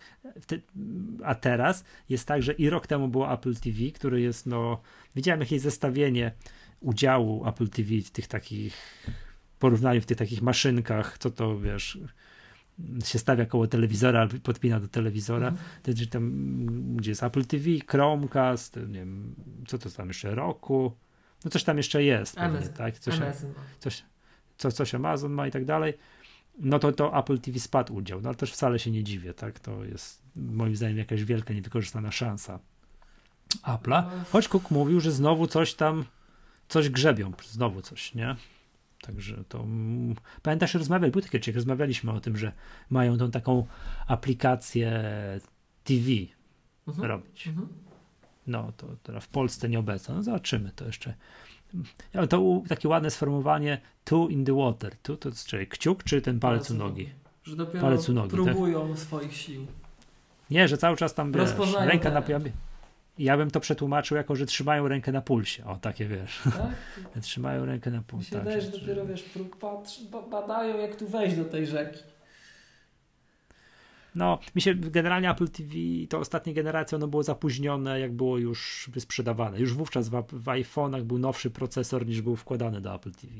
Plus absurdalne ograniczenia tam, nie wiem, że do wielkości aplikacji, do wymogów, że wszystkie gry musiały, wymagały tego kontrolera, tego pilocika, Teraz to poznoszono, ale mam wrażenie, że jest za późno. Także. Znaczy, zarówno Apple TV, jak i iPad to są takie sprzęty, które można całkowicie odmienić ich obraz update'em software'u. Tak, jednym dużym, solidnym. Nie? Zobaczymy. Tak. No i teraz tak. I teraz pytanie, co, co z Apple Watchami. A oczywiście Apple tego nie, nie raportuje, nie podaje, ale jakieś zestawienie Mm, jakieś raporty, z jakichś raportów sprzedaży mówi tyle, że podobno pobili, nie, nawet nie, chyba Cook powiedział wręcz, że pobili rekord i szacuje, szacują sprzedaż tych Apple Watchy na poziomie 5,2 miliona. Ale no, to, to sobie można powiedział, czy szacują to zewnętrzne firmy? Szacują to zewnętrzne firmy, więc jest, dane są takie, wiesz, z przymknięciem jednego oka, prawda? E, znaczy Cook powiedział, że jest rekord, a ile to nie powiedział, a te szacunki zewnętrznych firm mówią o 5,2 miliona. No okej, okay, załóżmy, że się tam plus minus zgadza. Mm, no to wciąż sobie można porównać jaki to jest, wiesz, przepaść w porównaniu do, do takiego, powiedzmy sobie, iPhone'a, gdzie jest 78 tak. milionów sztuk, tak. tak? No. no i to jest też tak, że no, wiesz, hmm, co tutaj, że to jest gadżet, tak, no to jest gadżet, tak, to jest, to jest, to, to jest, to też moim zdaniem się musi, tak jak w przypadku iPadów społeczeństwo globalnie musi uwierzyć, że to może stąpić komputer, tak w przypadku Apple Watchy to się wiesz, musi ludzkość nauczyć więcej. uklepać. Tak, to się musi, znaczy raz, że nie wiem, co się musi nauczyć więcej, znaczy nie, to już widać jakaś zmiana w stosunku do przy pierwszego Apple, Apple Watcha. Pierwszy Apple Watch miał być wybitnie produktem modowym, tak, czyli ładne paseczki, wszystko i tak dalej. To w tych innych produktach tak, w tych produktach, a te, teraz wraz z zmianą Apple Watch na drugą generację, to promują go przede wszystkim jako tako tracker aktywności fizycznej. I to, ci powiem, moim no zdaniem jest słuszna droga. Siłą tak? rzeczy grają na mocne strony, no, no nie będą promować czegoś, czego nie ma, nie? Ja bym na przykład chciał, tak, trochę z naszej działki, tak? No. Żeby Apple Watch był bardziej użyteczny przy słuchaniu podcastów. Czyli na przykład? Żeby co, mógł co, mógł? te podcasty na to urządzenie i sobie słuchać z niego i tym zarządzać łatwo i fajnie. Znaczy, nie ma Apple Watch, ale to ponoć można zrobić, ale to jest yy, podobno gehenna. Ale to, żeby działało jako podcasty, czy żeby jako muzyka działało? W sensie jako Nie, nie, track nie, dźwiękowy? jako, Bo wiem, że muzykę możesz wkrywać. tak, no muzyka, ale to podobno jest dramat. No, ja powiem Ci tak, ja nie używam przez ostatnie tam ileś aktualizacji tego Apple Watcha, poza tym jak do nagrania wideo mi każesz ubrać. Bo, bo w moim przypadku No. Apple Watch nawet nie tyle, że on mi nie daje nic dodatkowego, on mi obniża produktywność, bo mi przestają przychodzić powiadomienia o mailach, więc jak jest sparowane. No, ostat... to jest, ja ostatnio widziałem, ile mi już dostaje mail. Jak byliśmy ten hotel, w tym hotelu oglądać tą salę na to szkolenie, po prostu cyk, cyk, cyk, cyk, No. cyk, cyk, cyk i po prostu tempo jest. To się nie da pracować, tak powiem. Takie życie, jest... taka robota. Ale nie, ale tak, jak, ale tak jak rozmawialiśmy, jeżeli ty na nie odpowiadasz tak, nie, Później. co masz to trzecie, Tak, nie później. okej, to- No. tak, tak, tak. To się jeszcze jakoś da. Nie? Yy, No ale wracając jeszcze do tego, to Apple Watch, mówi, to tak jak ja się, ja się dzisiaj śmieję z Apple Watcha jako yy, zegarka sportowego, to nic nie ma, nic nie potrafi i to jest tam żarcik. Tak, wiesz, to jest początek drogi, nie? Mhm. W porównaniu z jakimiś tam, wiesz, profesjonalnymi Garminami, ale kto wie, co to będzie za 5 lat, nie? Czy tam za 3 lata. Tak. Jeżeli różnica między trzecim Apple Watchem będzie taka jak między drugim a tym Pierwszy. pierwszym, Mhm. to już, by, to już będzie To fajne. znaczy, Ten tak. przyrost, przyrost teraz, co ten Apple Watch teraz ma, że jest wodoodporny, że ma GPS-a i samo to, to jest ogromne, og, ogromna zmiana w stosunku do pierwszego Apple Watcha. No mnie cieszy, że jest szybszy. Tak, no jest szybszy, jest szybszy. Także wiesz, kto wie, kto wie, kto wie, kto wie, nie? Że czy to faktycznie, mm, czy to faktycznie, wiesz, te noż, znowu moje ulubione powiedzenie z zwierającymi się nożycami, nie? Dzisiaj to nie wytrzymuje w żaden sposób porównania z profesjonalnymi zegarkami sportowymi, ale do, jak ktoś chce sobie wyjść dwa razy w tygodniu, pobiegać tam 5 kilometrów, to naprawdę nic więcej nie potrzebuje. I robi to dla zdrowia, żebyś fit. Naprawdę nic więcej nie potrzebuje. To wychodzisz, klikasz, pstryk, biegniesz, przybiegasz, klikasz, pstryk, zatrzymujesz. Do widzenia, nie? Fajne. Naprawdę, na, na, naprawdę fajne, nie? I tak jak jeszcze generację temu musiałeś mieć ze sobą iPhone'a, żeby ci to dokładnie mierzyło, tak ślad, wszystko i tak dalej, to już teraz nie musisz. Fajne. Naprawdę uznaję to za fajne. Ale to moim zdaniem też społeczeństwo się musi nauczyć tego, tego, że, że, te, że generalnie posiadania smart zegarków. No Ja genera- jak ja widzę kogoś smart zegarek, już pomijając Apple, Apple Watch czy jakikolwiek inny, to jest sensacja. Patrzę, wiesz, tak przyglądam się, cóżeż to jest, nie? Jak to się świeci, tak to, to jest rzadkość jeszcze, nie? Tak jakoś na moje, na moje czucie. Ale kto wie, może, może, może się nauczy, bo póki co będą sprzedawali tego właśnie 5 milionów sztuk w kwartale świątecznym, aczkolwiek to też jest z wyliczeń różnych, tak? Z wyliczeń różnych, to też nie jest oficjalna dana Apple, mimo tego, że to nie jest flagowy produkt Apple, to to już jest miliardowy biznes dzisiaj. Ponad miliardowy biznes. Tak, ale Czyli to przynosi ponad miliard dolarów przychodu kwartalnie. warto zauważyć, że produkt potaniał, więc też się stał bardziej dostępny. Yy, ale potaniał, czekajmy już, potaniał ta wersja podstawowa, czy wersja No masz cały czas Bo ta- bo- bo ta- tą, tą taką starą, tego starego Apple Watcha masz, tego, tak? Tego, Nie, nie masz. Nie. Nie, bo przecież to jest, to są te, wiesz, ten Series 1 i Series 2, tak? To jest wciąż Ale Apple Watch nowy. Apple. Apple Watch przestał być sprzedawany przez Apple, to tylko resellerzy go sprzedawali? Przestał być. Przestał być sprzedawany. Okej, a to widzisz, bo ja Nie, przez moment ale- jeszcze ale widziałem widzisz- bardzo, bardzo, bardzo niskie ceny na nowe, niesprzedane zegarki Tak, te poprzednie. Tak, I oczywiście. to wtedy było wiesz, to, to. naprawdę, jak patrzyłeś na różnicę w cenie, ile dzisiaj ten zegarek kosztował, tak? A ile kosztował y, ten, ten prawdziwy, oryginalny Apple Watch, jak wchodził, tak? Czy nawet dzisiejszy ten Series One, czy, czy, czy Apple Watch 2, tak? No to powiem Ci, to już naprawdę dobra cena. I teraz pewnie wliczają to sobie w sprzedaż, bo resellerzy to im raportują, że tak, sprzedało się Apple Watch, nie?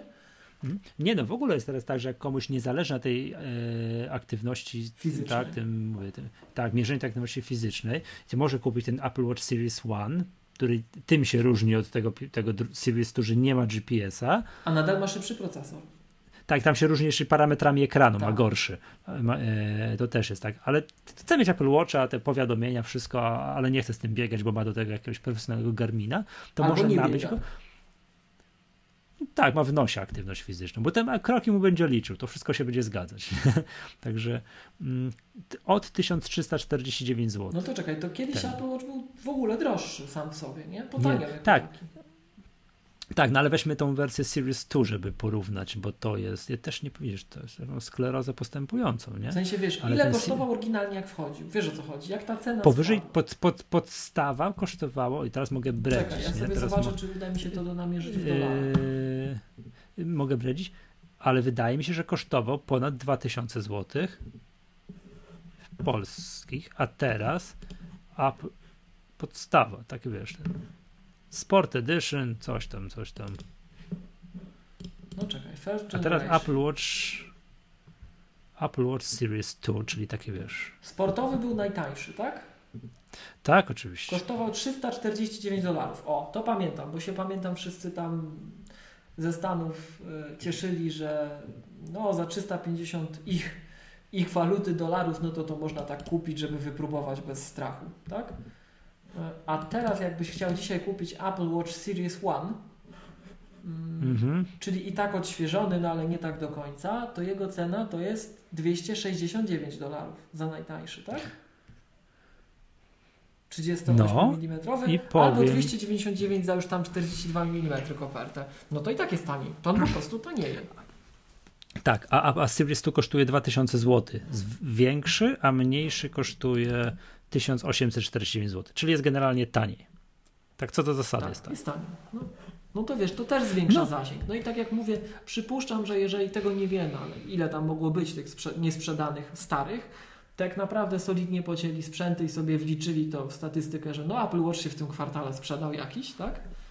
No pewnie, ale no, nie, no, nie wiadomo, jak jest niższa cena, to się musi sprzedać większy Szczególnie w takim to, to, produkcie, to, którego, no, jak zauważyliśmy obydwaj, czujesz, że nie musisz go mieć. No pewnie, no.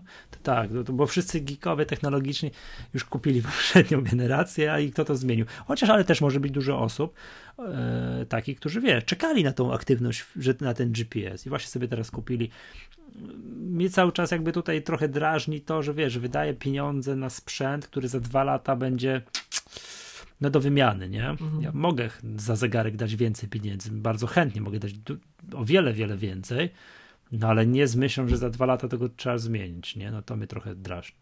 Cena poniżej 1000 zł za taki gadżet jest moim zdaniem, to byłoby fair. Ale to... to mniej niż dwa koła. Powiem ci, myśmy chcieli sprzedać teraz zegarek ten pierwszy, znaczy teraz, już jakiś czas temu. No. Za 500 zł, czy za 600 zł, to taki to stan idealny, bo nie był za dużo no. używany. No. Tak nie, nie rwali się ludzie na to, że tak powiem. No. No, no i dobra. I to wszystko razem do kupy złożyło się na 78 miliardów dolarów przychodu i na 17 miliardów, czy tam niecałe 18 miliardów dolarów zysku. Jeszcze ostatni, może wyciągnę ostatnią daną jakąś fajną, to znaczy ile, do, ile Apple ma kasy na koncie, o. bo to też jest zawsze fajne. I ma oczywiście najwięcej w historii, 246 miliardów dolarów, ale, tak to zawsze jest ale, bo to jest istotne. Z czego? Zaledwie 16 miliardów dolarów na koncie w Stanach i aż 230 miliardów na kontach poza granicami Stanów Zjednoczonych, na kontach offshore, czyli w Europie, tam w tej Irlandii, na Kajmanach i innych tych, nie? I nie może ich przetransferować w sposób łatwy do Stanów z uwagi na 35% podatek. Tak, zwiększyło się jednocześnie e, zadłużenie Apple z 87 do 88 miliardów dolarów, czyli to, żeby Apple wiadomo, że zarabia, tak, te 17 miliardów dolarów i tak dalej kwartalnie, ale wydało tylko w zeszłym kwartale 14,8 miliarda dolarów na, na, ten, na tą akcję, ten buyback i wypłatę dywidendy. No i teraz tak, on prowadzi ten buyback, Apple, Apple prowadzi buyback i, ten, i wypłatę dywidendy na terenie Stanów Zjednoczonych. Kupuje akcje tak, na Nasdaqu, umarza i wypłaca dywidendę akcjonariuszom w Stanach, w dolarach. I tyle oni pieniędzy w Stanach nie zarabiają, żeby mogli sobie takie tak, ekstrawagancje prowadzić. Muszą się zadłużać. Tak? Natomiast więc mają już tego długu na poziomie 88 miliardów dolarów, na tyle obligacji wypuszczonych. Natomiast ja wiem, że tam czytam jakieś newsy, że to są najbardziej poszukiwane papiery wartościowe, jedne z najbardziej poszukiwanych papierów wartościowych w Stanach. One tam momentami miały wyższy rating niż obligacje Stanów Zjednoczonych. No, No i tyle, nie? No i tyle. Czyli raptem, słuchaj, e, takie szybkie podsumowanko, godzina nam wyszła. Nie, godzina 13, ale mówiliśmy dużo o VRAMie. Dobra, mm, mamy jeszcze taki temat na dzisiaj zapodany, to może nam trochę zająć. to może odrobinę. Teraz godzina jasny, będę śpiący później. No ale dobra. Nie, godzina 13 nie możemy skończyć odcinka. To byłoby, to byłoby to nieprzyzwoite, to słuchacze odsądziliby nas od czci wiary, że w ogóle kończymy się, tak? No to mów co kończymy i zapinamy pasy. Tak, ten tak uwaga. Otóż była plotka o procesorach, o procesorach ARM wkładanych do MacBooków, tak, do, do komputerów Apple. I no właśnie, co z tą plotką? Ja tu gdzieś mam otwarty jakiś artykuł, chyba na czym to jest artykuł? Na Mac Rumors, że Apple, yy, który nazywa się tak, przed, postaram się niezdarnie przetłumaczyć, Apple pracuje nad procesorem bazującym na ARMie do obsługiwania to jest tych, tych low power functions, czyli tych takich, wiesz, power napowych, że zamykasz komputer, gdzieś sobie idziesz, on tutaj pracuje i coś tam sobie robi, tak? I że to już trzeba to zdjąć, trzeba to zdjąć z Intela i dać, i dać, i powierzyć to ARMowi. Ale pytanie jest takie, takie trochę filozoficzne, postaram się, mam nadzieję, że o tym podyskutujemy. Czy Apple jest gotowe? Kiedyś przeprowadzi, przeprowadzi w przyszłości kolejny big transition? To Jobs byłby z nich dumny. Tak jak kiedyś przesiedli się z komputerów na PowerPC na Intele, bo umożliwiało to skok, umożliwiało to wszystko, czy jest takim, czy jest w stanie się przesiąść jeszcze raz w swojej historii. Masz kawę? Resztkę herbaty, ale no bo dawaj. To, jest tak wieloaspektowy problem, od czego chcesz zacząć. Wiem, tego, nie, nie da się powiedzieć tego. Tego się nie da Domyślam powiedzieć. się, nie da się powiedzieć. No dobra, to po kolei, zaczniemy od tego artykułu, tak? Mhm. Treść mhm. artykułu brzmi z grubsza tak, że Apple pracuje nad procesorem ARM, który będzie robił dodatko będzie dodatkową tam użyteczność oferował. No tak, no na pewno pracuje. Przecież my już mamy ARMy takie, które robią coś takiego i one obsługują touchbara, nie? No tak, to z grubsza jest procesor T... ARM, który robi dodatkowe rzeczy. T1 się nazywa. Jeszcze raz? T1. Okay. T, T1, mhm, tak. I Touch ID, który ponoć nie działa. To, czy tobie nie działa? Tak. E... A, a, działa ci Touch ID, czy dalej nie działa? Nie działa. Natomiast... A, okej. Okay. E... okay. Secure, Secure Enclave jeszcze obsługuje i kilka innych rzeczy, tak? Czyli no, mhm. ok. Natomiast więc no, pewnie będzie kolejna jakaś generacja, która będzie więcej umiała, albo nawet zaktualizują coś i ten obecny będzie więcej umiał, no bo nic ich to nie kosztuje i tak już to wkładają do środka, więc niech się przyda na coś, tak? To to jest jedna rzecz. Druga rzecz jest taka, że Intel też idzie w tę stronę ja powiem szczerze, próbowałem tak na szybko. Co, co, to, znaczy, że, co to znaczy, że Intel też idzie w tę stronę? A, Intel też w nowych procesorach wbudowuje dodatkowe rdzenie, które robią, jak cały procesor się wygasza, to one robią dodatkowe funkcje. I one mają dostęp do SSD, dostęp do Wi-Fi i do czegoś tam jeszcze. Więc z grubsza robią to, co niby ma ten, ten, e, ten e, mityczny nowy procesor robić, a z, ciekawost, z ciekawostek to twój komputer nawet to już ma. Z tego co kojarzę. O! Zrób taką małą próbę. Odpal preferencje systemowe teraz. Dobra, tylko żeby nam nagranie nie przerwało. Jak no spoko, spoko, to nie powinno nikogo zabić. Preferencje systemowe. No. Sieć.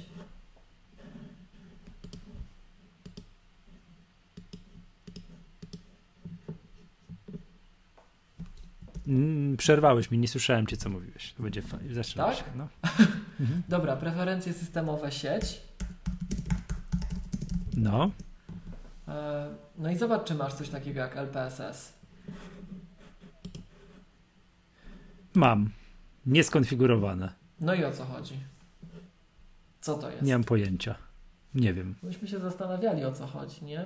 I, e, no i wyszło na to, że jest coś takiego jak Low Power Subsystem w Intelach. W tej chwili, jak ostatnio szukałem tuż przed nagraniem, to nie mogłem specjalnie znaleźć e, informacji, co to jest, tak? Mhm. Natomiast wcześniej wiem, że się do, doszukałem e, wpisu um, patentu Intela właśnie opisującego to i to chodzi właśnie o taką część procesora, która się aktywuje i wykonuje konkretne zadania w momencie, kiedy podstawowa jednostka śpi. I ona ma mieć dostęp właśnie do networks, do obsługi sieci, ma mieć dostęp do RAMu i ma mieć dostęp do dysku do storage'u, tak? Mhm. No to z grubsza jest to, o czym mówi Apple. Mówi, w tym, mówi się w kontekście Apple i ich rdzeni armowych, um, które niby tworzą. Tak? To się pojawiło w drugiej generacji MacBooków 12-calowych, ten LPSS. Przynajmniej myśmy to wtedy zaczęli widzieć, więc albo to się pojawiło w drugiej generacji MacBooka razem ze Skylake'iem, albo po prostu software w tym momencie Macowy zaczął to wykrywać, ale przypuszczam, że tak. Nowy MacBook Pro też to ma. Wcześniejszy na przykład 12-calowy MacBook tego nie miał i żaden inny wcześniejszy komputer Apple, z którego korzystałem, tego nie miał. Więc coś takiego sobie już siedzi w Twoich Macach, tak? W Twoim konkretnie, w moim. To już, to już gdzieś tam jest, więc takie rzeczy są gdzieś realizowane i generalnie no, pamiętajmy, że Intel też robi co może, żeby te jego produkty były konkurencyjne. Więc wracając do samego newsa, no pewnie, pewnie tak, pewnie Apple coś tak robi, branża idzie w tę stronę, okej, okay, tak, tu nie dyskutujemy, pewnie tak jest. Natomiast dużo ciekawiej zaczyna się robić, bo, bo oczywiście tam te, te, ten news, o którym powiedziałeś, ta plotka gdzieś tam sobie poszła, tak? No i to możemy być pewni, bo tak jak mówię, wszystkie znaki na niebie i ziemi wskazują, że to ma sens. Nie ma powodu, dla którego miałoby tak nie być, tak? Natomiast nie tak dawno pojawił się szeroko bardzo komentowany yy, komentowana plotka, przeciek. Licho wie, czy to jest prawdziwe. Większość osób podejrzewa, że nie, to w ogóle to jakieś nie wiadomo co, ale pojawiła się taka no, głośna w środowisku plotka, że Apple ma już y, armowe maki wewnątrz firmy które nie tylko na mają tego ma. arma, wiesz, nie, nie tylko mają tego arma tam, żeby właśnie w PowerNap pobierał pocztę, tak? Mm. Żeby drzemkę podtrzymywał, Dokładnie, tak? Dokładnie, tylko że po prostu cały system będzie na to skompilowany i, i wszystko będzie działać na armię. Jestem pewny, że Apple robi takie no rzeczy. No nie, że do testów mają. Na pewno tak, wiesz, tak. Tylko teraz no, do testów. No, pytanie teraz, czy to wiesz. Tyle, że oni już mają prototypy łącznie z obudowami że oni już idą w tę stronę, mhm. że to mhm. ma być finalny produkt, że już mają prototypy takich bardziej finalnych produktów, bo tak jak OS 10 był, jak po, po latach odtajniano gdzieś w rozmaitych tam wspomnieniach pracowników, jak już to NDA nie, dawa, nie wydawało się takie po latach e, srokie, jak opowiadali, jak OS 10 był utrzymywany równolegle na Intelu, no to to był e, one man show dosłownie. Jeden człowiek w jakimś tam labie miał pohakowany sprzęt pecetowy i sobie tam dubał, no. Jeden człowiek, dosłownie. W czymś, mhm. co wyglądało jak Frankenstein, jeśli chodzi o komputer, o sprzęt, tak? A tutaj już łącznie niby z obudową i tak dalej, i tak dalej. Zaczęła być wielka teoria do tego dorabiana, jak to wpłynie na system i tak dalej, i tak dalej, tak? Więc może po kolei. My, tak jak już zauważyłeś, na e, Macach mamy za sobą, to jest jedyna firma w historii ludzkości i świata, która popularne platformy miała i przeżyła coś takiego. E, mamy za sobą dwie przesiadki. Mhm. Jak gdyby na dwa razy Apple zmieniało architekturę Maców, przy czym z naszej perspektywy, tak mi się wydaje, bardziej istotna jest tak naprawdę ta ostatnia. Bo ona jest bliżej tak. tego, co, co, co mamy dzisiaj. Najpierw przesiadaliśmy się z Motorola 68K na PowerPC, a później przesiadaliśmy się z PowerPC na Intela. I teraz podczas przesiadki. No ale ta pierwsza przesiadka to w erze tam 90, komputerów. tam siódmy powiedzmy, tak? Jakoś tak. Trochę wcześniej. 9.5, no te lata, tak? Gdzie połowa lat no, 90. Okay. Natomiast e, no ta następna dekadę później mniej więcej, tak? Czyli 2005. I tak. E, mhm. przesiadka z PowerPC na Intela, dlaczego ona Dlaczego się na nią porwano, pomimo tego, że przypomnijmy, część słuchaczy na pewno to wie. Apple bardzo długo publicznie twierdziło, że te procesory PowerPC to są takie lepsze, a te Intele to takie do niczego. Były te słynne reklamy ze ślimakiem, który na grzbiecie niósł procesor Intela, że to taki powolny i w ogóle ten Pentium. Albo inna reklama, jak to strażak przychodził i gasił PC-ta, a maki takie piękne, że one się tak nie grzeją jak te procesory Intela. Otóż jednym z dwoma powodami, które sprawiły, że, że Apple chciało i potrzebowało dokonać tej zmiany, było właśnie to, że procesory PowerPC się diabelnie zaczynały grzać, przez co obiecany przez Apple'a laptop z procesorem G5 nigdy się nie ukazał. Pojawiły się już z Intelami laptopy. E, a, a drugi powód to to, że one po prostu nie były już tak szybkie. Że w momencie, jak się pojawiła w szczególności ta architektura Core, Intel Core, Intel Core 2, Core Duo i tak dalej, Core 2 Duo, mhm no to to już było pozamiatane. To procesory Intela były tak wielokrotnie bardziej wydajne, można je było schłodzić, więc można było na ich, na ich podstawie budować laptopy wręcz tak spektakularne konstrukcje jak MacBook Air. Przypomnijmy, on na mhm. Corduo przecież wyszedł.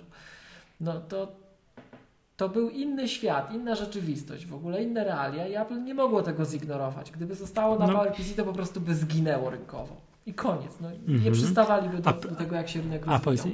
A, przesia- a przepisanie softu? No i teraz to jak gdyby... No bo to jest to największa ma, to ma, sztuczka, bo, bo wiesz, wlutować w płytę główną inny procesor, to bierzemy i wlutowujemy, tak? Ale pamiętam, że taką słynną prezentację Jobsa, jak on zaczął o tym mówić, że ile im to zajęło, to że biggest transition in the, wiesz, in the, the history, in the, in, the, in industry i pokazywał, wiesz, że ten taki efekt, jak pokazał, wiesz, był ekran z dokiem, nie wiem, w okolicach Tigera, czy coś tam, jakby, wiesz, zrobił taki, tak, mm, efekt taki plum i ten sam efekt, nie? I, i, i ten sam ekran. I on, I on powiedział coś takiego. To wydawało się, to wyglądało prosto, prosto ale takie nie było. Wiesz, że fajnie, że, że jak przepisali soft z PowerPC na Intela, pstryk i, i, i już no było. I teraz, strasznie długo mówił, nie? I teraz... Yy, to Znaczy nie, że to strasznie trudne było wewnątrz, przepisanie całego, wiesz, systemu na nowy To ma trzy aspekty. A przypomnij, Czekaj, a przypomnijmy jeszcze, że przez tam kilka systemów do Snow Leoparda system chodził na dwóch architekturach i obsługiwał i Intele i PowerPC. To ma, to ma właśnie trzy aspekty, taka przesiadka, tak? Pierwsze to jest przeniesienie systemu. I pomimo tego, że Jobs tam mówił, że to, to nie jest proste, bo to nie jest proste co do zasady, ale. Muszę znaleźć to, muszę znaleźć takim, to wideo, takim, to było niesamowite. Co do zasady, to jest chyba... najłatwiejszy element.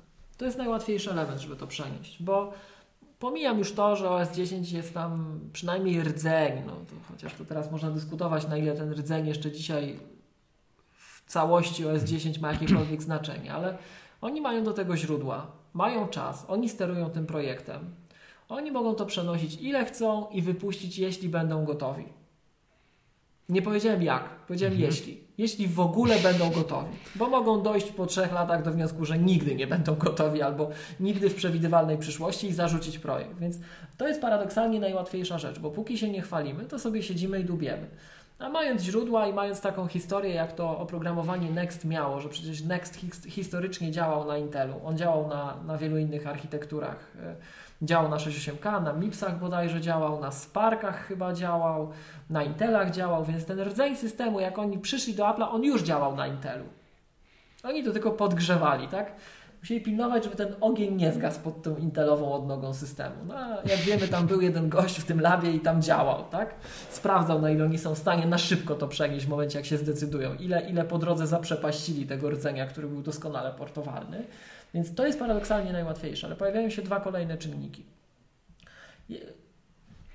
Kolejny, kolejny jeśli chodzi o, o stopień skomplikowania, to skłonienie programistów do przesiadki i dostarczenie im odpowiednio -hmm. elastycznych i sprawnych narzędzi do portowania. To już, no pamiętam, już... w tej całej przesiadce z PowerPC na Intela mnóstwo programów chodziło, miało, tak, mówiło się podwójne binary. To za, to za moment, to za moment, to, to jest, to jest tak? trzeci element. No. Drugi jest taki, że po okay. prostu mamy programistów, którzy mają swój kod i Apple nie wie, co oni tam mają, bo to każdy może wymyślić, no. co tylko mu wyobraźnia e, przyniesie, tak? I im trzeba dać narzędzia, które w sposób bardzo sprawny umożliwią im przeniesienie tych produktów w nowych wersjach na Intela, tak? No, jak ktoś używa Microsoft Office, to wie, że dopiero Office ten 2011 był, był w całości zrobiony tak, jak trzeba pod Intela tak? Mhm. Photoshop dopiero, żebym nie skłamał, tak. Yy, tak? Czekaj, tak mi się wydaje. Nie, przepraszam. To ja mieszam dwie rzeczy. 2008 był dopiero na, na Intelu. Office. Tak. 2008. Natomiast przesiadka miała miejsce w 2005 roku. Tak? Czyli 8 mhm. lat. 3 yy, lata, przepraszam. Następna przesiadka to było Coco Lab dopiero, ale to już inna historia. W każdym razie, no zobacz, Microsoftowi 3 lata to zajęło, tak? I trzecia rzecz właśnie, tam była taka, był taki słynny pokaz, e, zaprosili, jeśli dobrze pamiętam, pana od matematyki, żeby pokazał, jak oni to portowali, ile to im przyniosło wydajno, wzrostu wydajności i tak dalej, i tak jakie to nie było trywialne. E, a trzeci etap to jest to, żeby użytkowników to nie bolało. Bo zobacz, Microsoft 3 lata portował tego Office'a. Jakby ci Apple teraz mhm. przyszło i powiedziało, słuchaj, no będziesz miał nowy, fajny, cieńszy komputer, lepszy, szybszy wielokrotnie, ale Office będzie ale za nie, 3 nie lata. Będziesz miał nie będziesz miał połowy oprogramowania. Office będzie tak? za 3 lata. No to to jest nieakceptowalne. I chodziło, trzecia Mhm. warstwa, to jest ta trze, trzeci etap, to jest dostarczenie użytkownikom warstwy tłumaczącej. W OS 10 przy przesiadce z e, Intela na PowerPC to się nazywało Rosetta. Jest, PowerPC na Intela. E, z Power, a powiedziałem jak? Z, No, odwrotnie. odwrotnie, to przepraszam, oczywiście, z PowerPC na Intela. E, to się nazywało Rosetta i to było w Tigera Tak. wbudowane i w Leoparda. Snow Leopard już tego nie miał, z tego co pamiętam. E, Nie, no bo tam była ta słynna prezentacja Tak, bo on już tego było, Francuza. Serlet stwierdził, że tak w końcu jest odchudzony, tak? Tak, że wspaniałą, także jak podniesiecie ze Leoparda z Leoparda, że to, że to pozwoli nam wam Odzyskać miejsce. odzyskać 6 gigabajtów 6 gigabajtów przestrzeni na dysku. Wszyscy, wow, ale zoptymalizowany system. No tak, zoptymalizowany, tam po prostu połowy nie było, tak, Mhm, wycięli mhm, połowę mhm, mhm. odpowiedzialną za PowerPC. No fajnie, nie? E, No właśnie, trzeba było dostarczyć wa- warstwę translacyjną, warstwę emulującą. Krótko mówiąc, wbudowany w em, system operacyjny emulator, który cały czas pilnował, jak odpalałeś program na PowerPC, to on brał i tłumaczył w locie ten program z PowerPC na Intela. Tylko tutaj jest bardzo ważna uwaga techniczna, żeby taka translacja mogła mieć miejsce i żeby to chodziło przyzwoicie szybko, żebyś nie widział, że to nagle zwalnia wielokrotnie, jest tak wolne, że się tego używać nie, nie da, to procesor ten nowy musi być zauważalnie szybszy. Bo on jak gdyby każdą instrukcję z PowerPC bierze i zamienia na instrukcję y, Intela. I teraz po pierwsze, to nie jest takie proste, że te instrukcje się da jeden do jednego zamienić. Czasem jedna instrukcja PowerPC to są trzy instrukcje Intela na przykład, dopiero, tak? Więc już masz trzy razy wolniej. A po drugie jest jeszcze ta warstwa translacyjna, która musi oglądać to, analizować i ona sama w sobie też zabiera zasoby.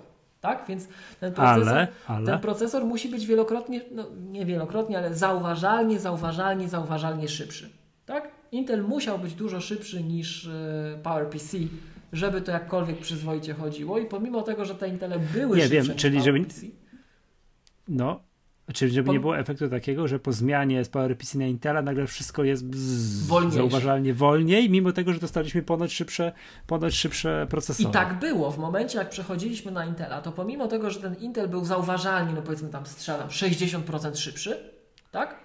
To oprogramowanie i tak chodziło, część oprogramowania chodziła wolniej niż na Twoim starym Macu.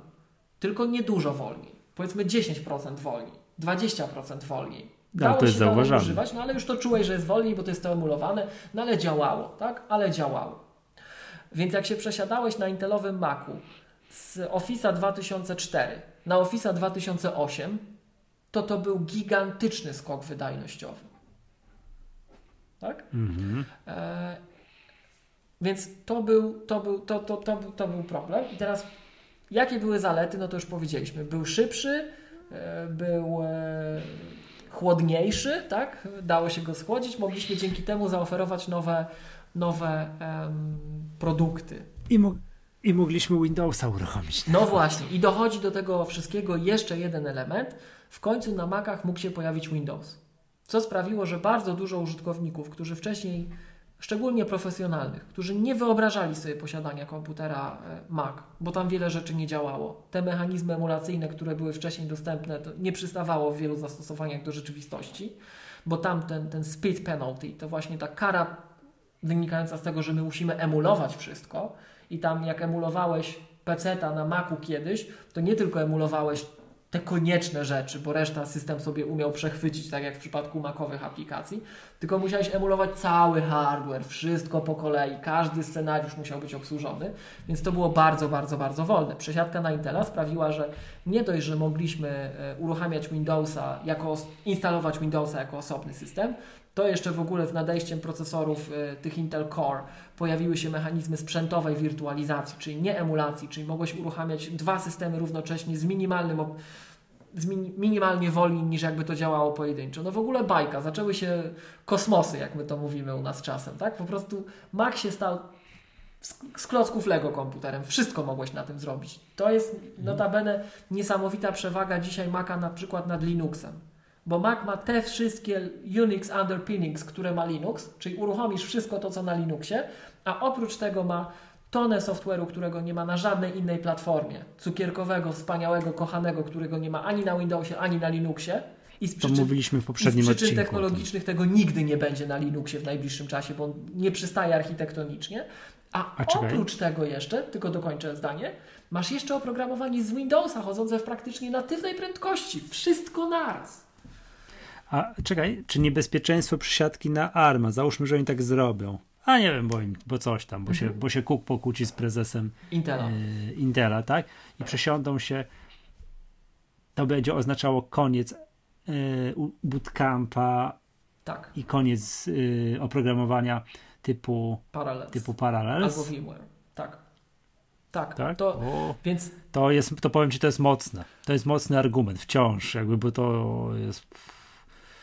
Okej, okay, no mam paru znajomych, którzy kupili Mm, kupili Maca i tam stryk od razu Windowsa, bo przecież bo Worda muszą mieć swojego.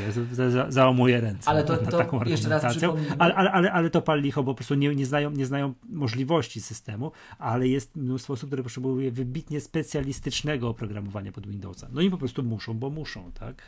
I sobie tam właśnie na paralel się wirtualizują i, i to gra gitara. No to odcięcie ich jest no, i, no nie wiem. No i właśnie. Ciekawe, ciekawe, jakie to są ilości ludzi. Zakładam, że Apple to wie. To jest pilnie strzeżona tajemnica. Wszyscy się zastanawiają, Apple na pewno to wie. I teraz, e, ale my nie wiemy. Jakoś tam, jakoś tam to wydobywa. Nie tak. wiem jak, ale No choćby patrząc, co się aktualizuje, jakie raporty przychodzą, to się da sprawdzić. Tak? Natomiast mhm. Mm, oczywiście w zanonimizowanej formie mogą mieć, ale wiedzą, jaki to jest procent. I tylko to ich obchodzi. Tak? No tak, tak, tak, tak, oczywiście. No, nie, nie, nie muszą wiedzieć, że to tam... ja. Wystarczy, że Kto? wiedzą, że tak. 1 na 10 albo I... 3 na 10. Tak. tak? Mhm. I teraz zobacz, zobacz, jaka to jest interesująca gra. Ja zawsze, ja zawsze mówię, że Apple jest dzisiaj taką firmą, że u nich każda decyzja to nie jest decyzja tylko techniczna. To jest decyzja techniczna, polityczna, marketingowa, finansowa, to się wszystko łączy. Tak? tak Jakie są plusy? Tak, tak. Jakie mogą, dlaczego Apple może chcieć to zrobić? No plusy Bo są... będą kontrolować wszystko tak jak w iPhone. Plusy są, plusy, plusów od, jest kilka. Od, proce, od, od, procesora do zaokrąglenia obudowy. Zacznijmy od tych najłatwiejszych, tak. takich najbardziej oczywistych, mhm. e, pokazujących tylko te dobre intencje potencjalne, tak? No podstawowy jest taki, że się uniezależnimy od tego kalendarza Intela, że nie będziemy musieli mhm. czekać, aż Intel puści nowe procesory, My będziemy bardziej kontrolować cały proces. Będziemy mogli, tak. my będziemy mieli większy wpływ na to, kiedy puszczamy nowe komputery, kiedy to ma sens.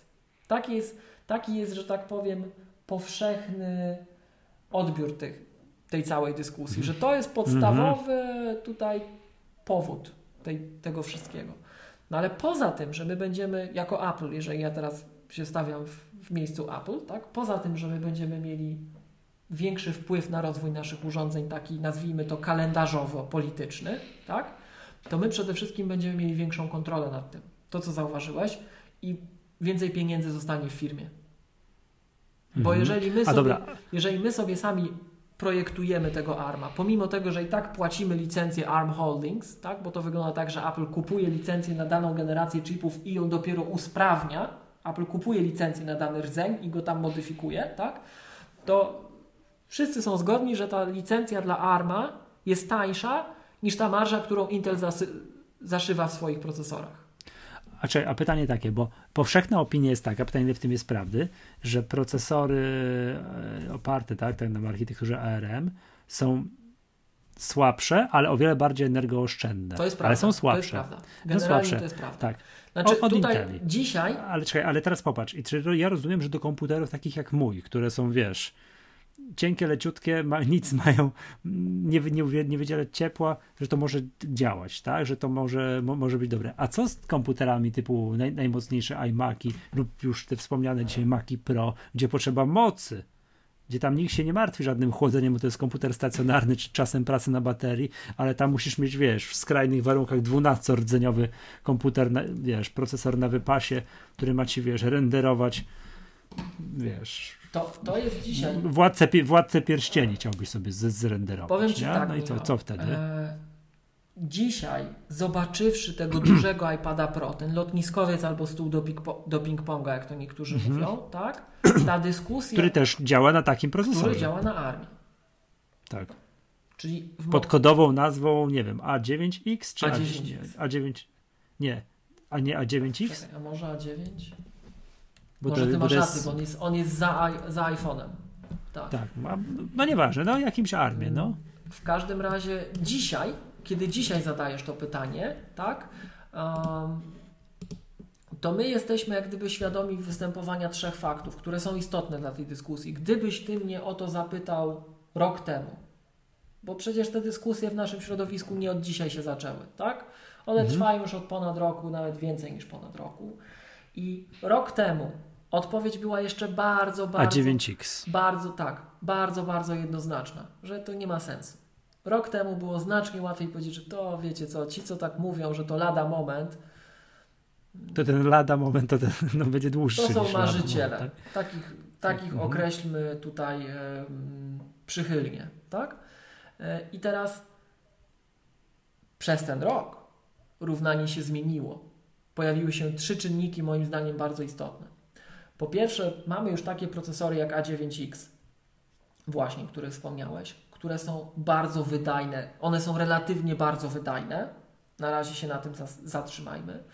Po drugie, Intel z drugiej strony, tak jak myśmy zawsze mówili, że ARM wchodzi pod górkę. Jego wydajność wzrasta kosztem mhm. zużycia mocy, tak Intel schodzi z górki.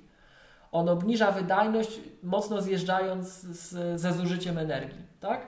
I moim zdaniem dzisiaj. Albo, albo stara się trzymać wydajność i schodząc. Tak, energii. moim zdaniem tak. dzisiaj. To jest moja, moja prywatna opinia, tak, taki instynkt mój mhm. dzisiaj, tak? Dzisiaj moim zdaniem te dwie architektury się spotkały. One się spotkały. Dzisiaj te nowe procesory Intela, Kaby Lake i tak dalej, one naprawdę zjeżdżają już do takich, do takiej, do, do takich poziomów, że jak masz takiego MacBooka, jakbyś miał na tym na, na Kaby Lake'u komputer, takiego laptopa, to procesor bardzo często już nie jest tym komponentem, który zużywa najwięcej energii. On już do, tak, do takich niskich ale dobra, nie, nie, to ja rozumiem, że, że, że, że wiesz, że w zastosowaniach mobilnych to faktycznie tak może być. To, to co mówisz, to, to, to jest ok. Ale ja zapytałem o te zastosowania niemobilne, tak, gdzie, jest, wiesz, gdzie, gdzie jest taka wiesz, twarda, twarda moc procesora potrzebna, gdzie trzeba dać. Nie? To Michał, tak, to, to nie jest takie proste. Odpowiedź na to jest bardzo no bo, skomplikowana. No, bo, bo... No, czy, no oczywiście, bo wyobrażasz sobie to, że przesiedliby się na te army na leciutkich MacBookach, a zostawiliby Intel. To już nawet nie o to chodzi. E, stacjonarny, wiesz, jaki cyrk z oprogramowaniem, to wtedy byłby cyrk z oprogramowaniem to nie? nawet nie o to chodzi moim zdaniem, bo to jeszcze, ja, ja nawet pomijam póki co w ogóle tę odpowiedź, tak? Ja na razie patrzę tylko w scenariuszu, mamy natywny software, nie obchodzi nas nic innego. Mówimy, że, mówimy, że się przesiadamy na ARMA, robimy pstryk, czarodziejskim sposobem sprawiamy, że nagle wszystkie maki momentalnie są na armach najlepiej jak tylko możemy to opracować. I pytanie brzmi tak, czy w idealnym świecie dzisiaj, tak? Czy my jesteśmy w stanie w oparciu o architekturę ARM stworzyć taki komputer jak, wydajnościowo jak MacBook Pro 15 cali chociażby, mhm. czy iMac duży, czy, czy Mac Pro? I no, tutaj no, już odpowiedź no. jest wyjątkowo nieoczywista, bo jakbyś się uparł, to, na, to przypuszczam, że byłbyś w stanie jakiś wielordzeniowy procesor na rdzeniach ARMA stworzyć, który teoretycznie, jakbyś tam, nie wiem, włożył 30 rdzeni, to on może byłby łącznie tak wydajny w jakimś scenariuszu, jak najsłabszy Xeon z Maca Pro. I może by to nawet, nie wiem, może by to było korzystne na, chociaż licho wie, czy to byłoby korzystne na baterii, dla baterii. Nieważne, on i tak jest zasilany z gniazdka. Mniejsza z tym. Ale Apple ma swój procesor. I to jest korzyść. Tak? Tyle tylko, że zobacz, co się dzieje. Ja nie jestem specjalistą od procesorów. Nie jestem gościem, który śledzi ten rynek, który siedzi w tym, który zna się na projektowaniu chipów. Ja to znam tak obok, jak gdyby, tego, czym się zajmuję, tak? Więc jeżeli słucha nas ktoś, kto ma doskonałe pojęcie o budowaniu, architekturze i zmianach w bieżących architekturach procesorów i technikach optymalizacyjnych przy projektowaniu chipów dzisiaj stosowanych, to może powiedzieć, że bredzę, ale na tyle, na ile ja rozumiem dzisiaj sytuację, to nadal z jednego rdzenia, jak gdyby, Intel w, bardzo za, w bardziej zaawansowanych yy, projektach sprawdza się lepiej. Czyli do prostych rzeczy ten ARM, no dobra, dobra, tak? Ale jak masz no. bardziej wymagające rzeczy, to te rdzenie Intela są takie, jakby to powiedzieć, one wagi cięższej, tak? To jest taka waga no pogucia versus waga ciężka. On się nawet ja rozpędzi. On się nawet rozpędzi, jakby ci to powiedzieć. No, nie wiem, jakbyśmy porównywali, o, ty, ty, ty się triatlonem interesujesz, tak? Biegasz, startujesz, walczysz. Jesteś sportowcem, nie to co ja. Więc e, masz triatlon, tak?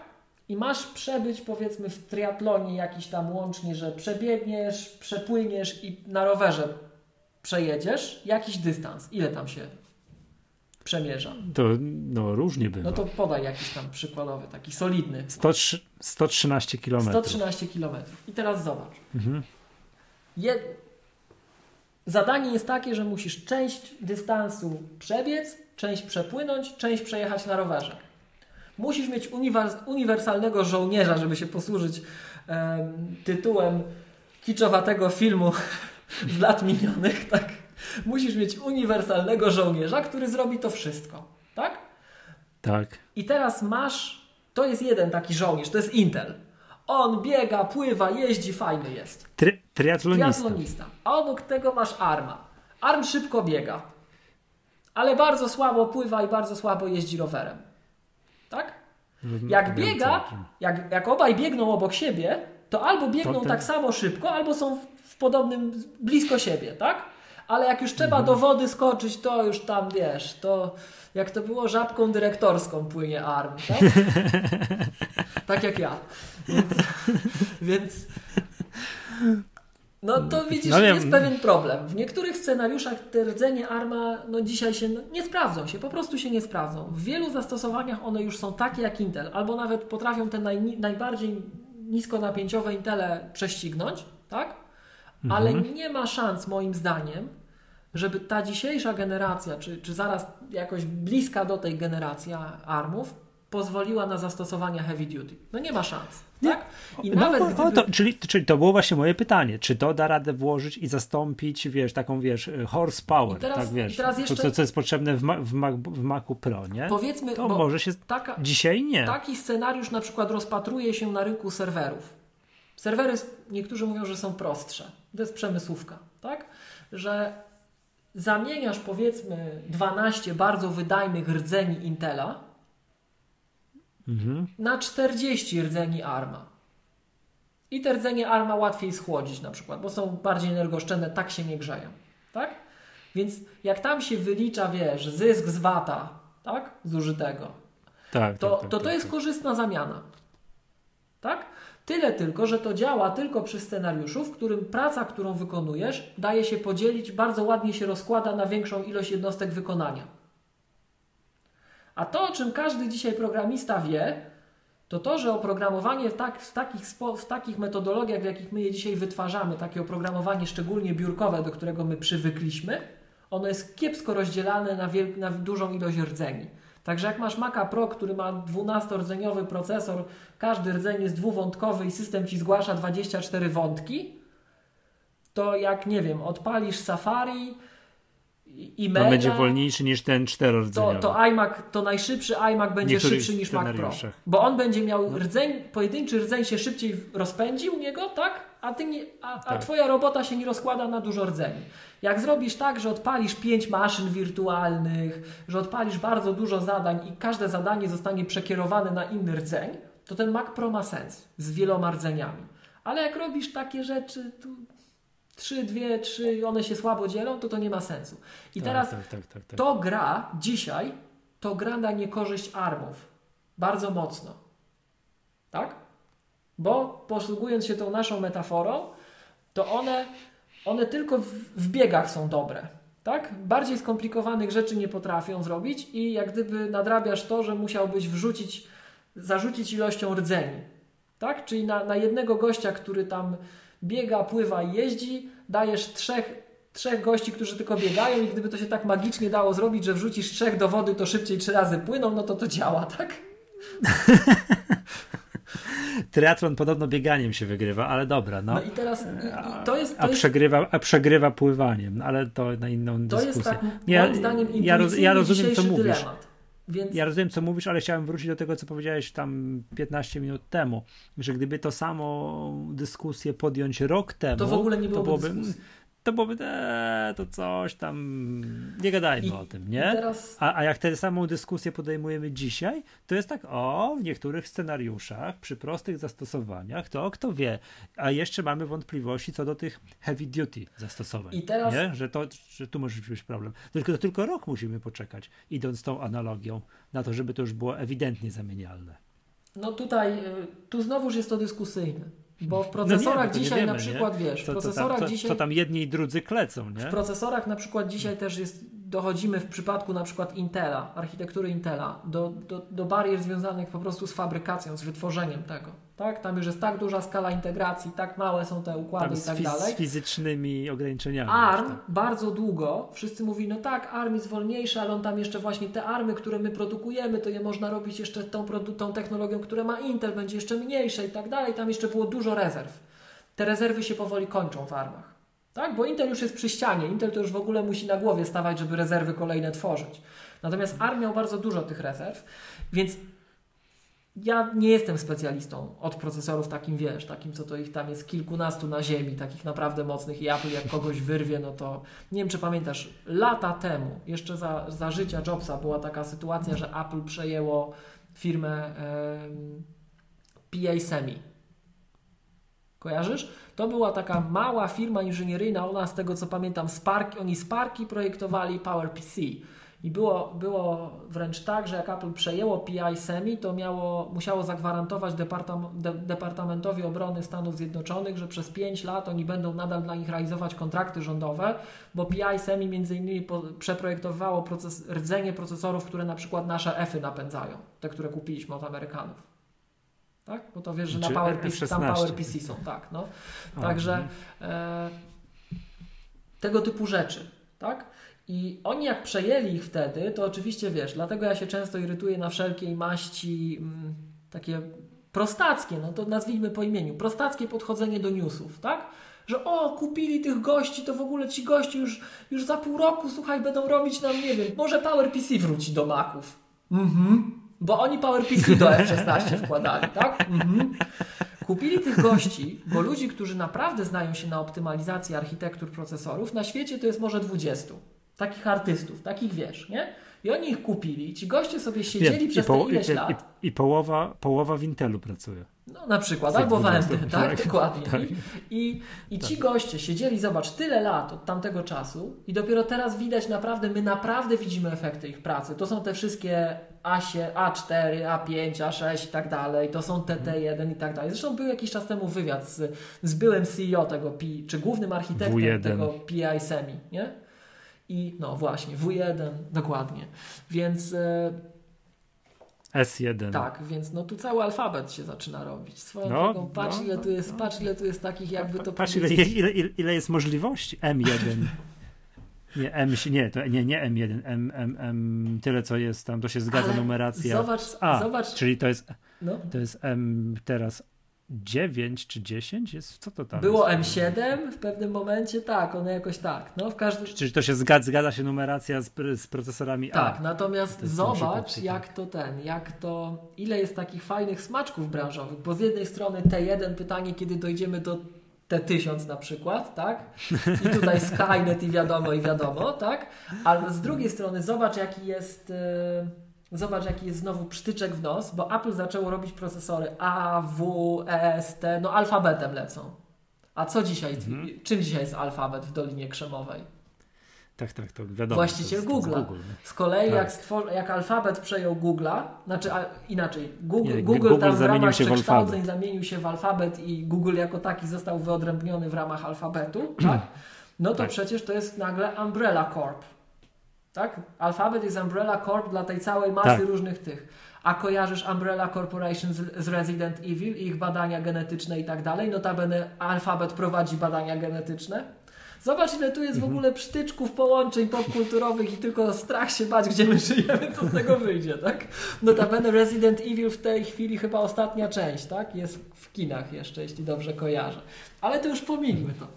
Nigdy w to nie grałem, bo nie miałem PlayStation, byłem zawsze Xboxowy. Okej, okay, okej. Okay. Mhm. Jest M10 teraz, A10 jest M10, czyli numeracja się, tu, tu się zgadza. Mnie się zawsze główna Ty. bohaterka podobała, bo jest ruda, ale to już dobra. Idziemy dalej. Idziemy dalej, słuchaj. Wracamy do naszych procesorów. No. I e, z jednej to, to, to jest jakiś, to jest drugi czynnik, tak? Drugi czynnik, że, że to się wszystko zbliża. I jest jeszcze trzeci czynnik, który od poprzedniego roku się pojawił, który bardzo mocno miesza w tym równaniu opłacalności. Takim, który my jako obserwatorzy możemy dostrzec, bo co oni tam w laboratoriach mają, to licho wie. Tak? E, Microsoft. E, ja muszę uważać, bo mi się czasem włącza taki akcent. Dodzwoniłeś się Microsoft. do firmy Microsoft. Tak jak ta, ten automat, jak dzwonisz, żeby Office'a aktywować. Masz boksowego Office'a. Witamy w firmie Microsoft. Także to jest dramat trochę, nie? Oni mają fajny akcent na tej infolinii. Jeżeli chcesz aktywować Office, wybierz jeden. No ale dobra. Microsoft pokazał trzy e, miesiące temu, ogłosił światu, że mają bardzo, bardzo, bardzo wydajny emulator x86 Intela na armię. Mhm. Nie wiem, czy pamiętasz, jak o. oni zaczęli produkować te swoje Surface, tak? bo Microsoft ma rozwija tę swoją strategię jednej platformy. Tej platformy, która się rozciąga od telefonu do telewizora. Że te aplikacje mają tak, się skalować wszędzie jeden, tak?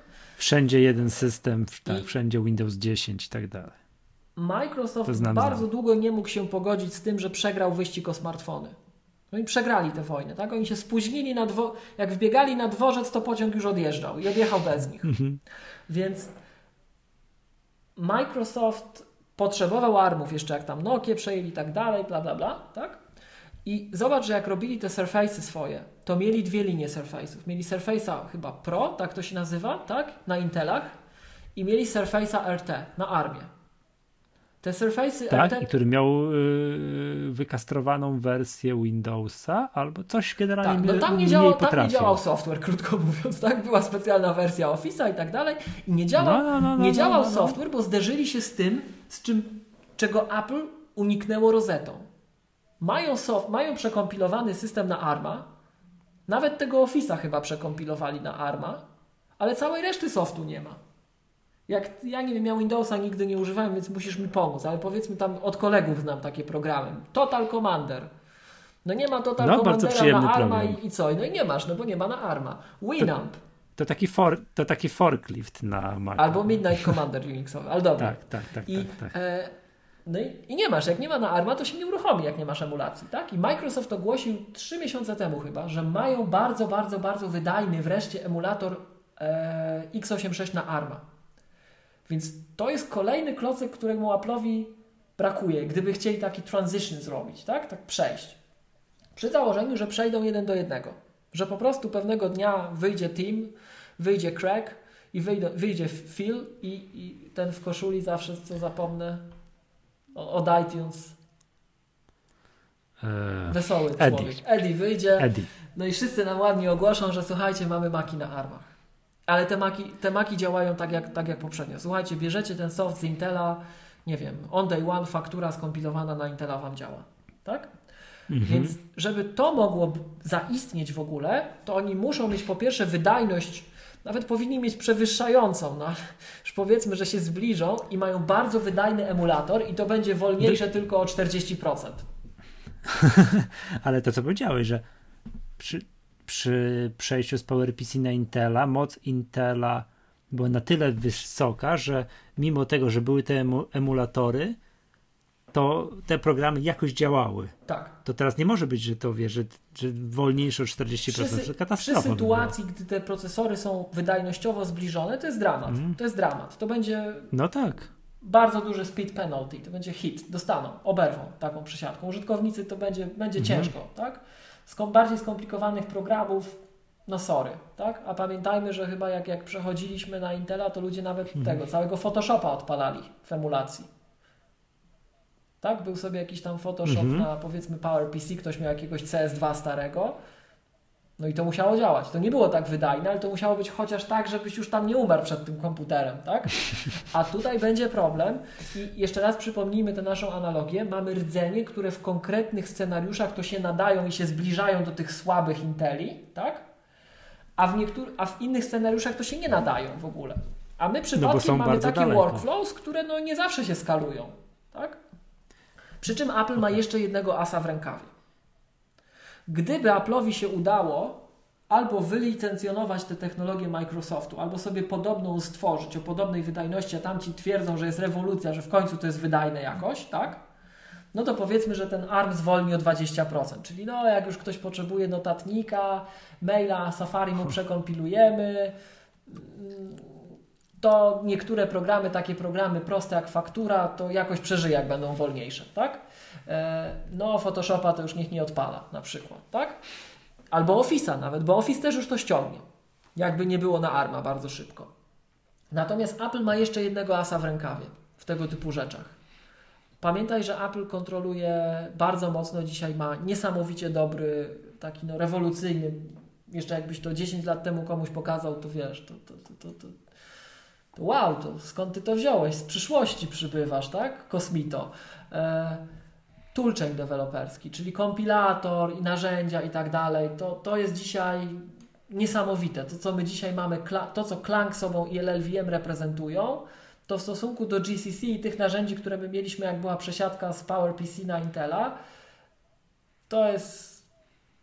Apple dzisiaj może sztuczki rozmaite e, w kompilator wbudowywać w narzędzia deweloperskie. I jeżeli to sprzęgną z jakimś armem, którego podrasują, to tu mogą zyskiwać cenne procenty. Tak? Więc tu jeszcze mieliby Czyli, przepraszam, dobrze rozumiem, mogą łatwiej przeprowadzić programistów za rękę przez ten ewentualny, bo to, to, to tak bajamy tutaj, prawda? Przez ewentualny proces to, to przejścia z jednej na strony, procesory, ale z drugiej tak? strony to co ja chcę, to co bardziej chciałem podkreślić, to no. to, że jeżeli my walczymy o każdy takt, bo te y, army, no to widzisz, dobrze biegają, słabo pływają, tak? Ale jak my mamy jeszcze narzędzia deweloperskie i możemy e, te procesory podkręcać, bo Apple kupuje te, licencjonuje te rdzenie ARMA i tam dodaje instrukcje, tak? No to w tym momencie my jeszcze, nasze army będą wydajniejsze niż army kogoś innego. Jak Qualcomm na przykład robi procesory ARMA, tak? to Apple'owe army będą wydajniejsze, jeszcze my to podkręcimy, Xcode będzie jeszcze tam kod lepszy generowało, no to, to, jest, to jest piękne w tym momencie, tak? To zyskujemy przewagi, ale najprawdopodobniej trzeba będzie do widzenia powiedzieć tym, którzy bootcampa chcieli. Wirtualizacja, mhm. no zapomnijcie. No to, to, to przestanie w dużej mierze pewnie być osiągalne. Ale to, to jest to jest decyzja biznesowa. No i to jest pytanie, Oni muszą tak? wiedzieć. Czy, czy ci ludzie są popatrz, ważni? Czy, czy... Wtedy, kiedy to w 2005 roku ta przesiadka na Intela, to było, zakładam, Jobs i spółka chcieli bardzo zawalczyć o tych Windowsiarzy, Oczywiście. którzy się bali. Pytanie, czy to dalej jesteśmy w takiej sytuacji, że oni muszą walczyć o tych Windowsiarzy, co to się boją, a może by się przesiadł, ale w zasadzie raz na tydzień chciałbym tego Windowsa uruchomić, mam specjalistyczne oprogramowanie, czy to jest dalej tak?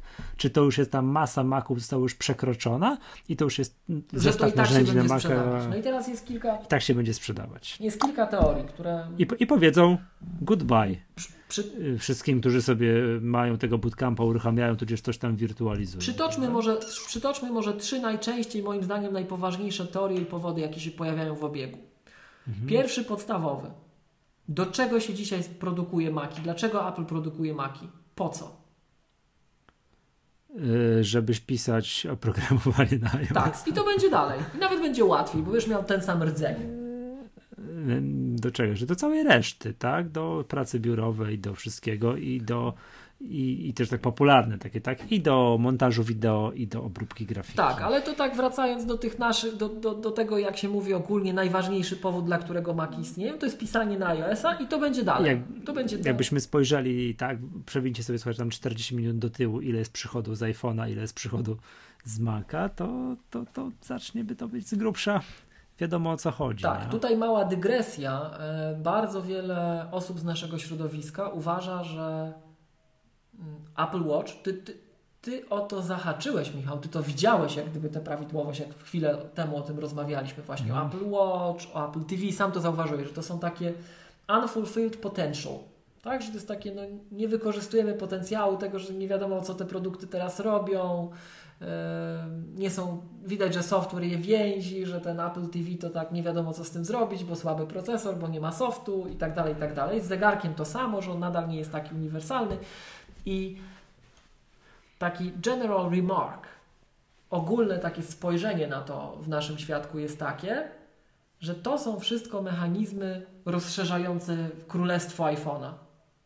Tak? Tak. Że to iPhone jest No trzonem, a Apple Watch to jest do iPhone'a na rękę, Apple TV to jest do iPhone'a do, do living room, tak? do salonu, do telewizora, no iPad to jest taki przerośnięty iPhone, no, żebyś za daleko nie uciekł od tego środowiska. Nie?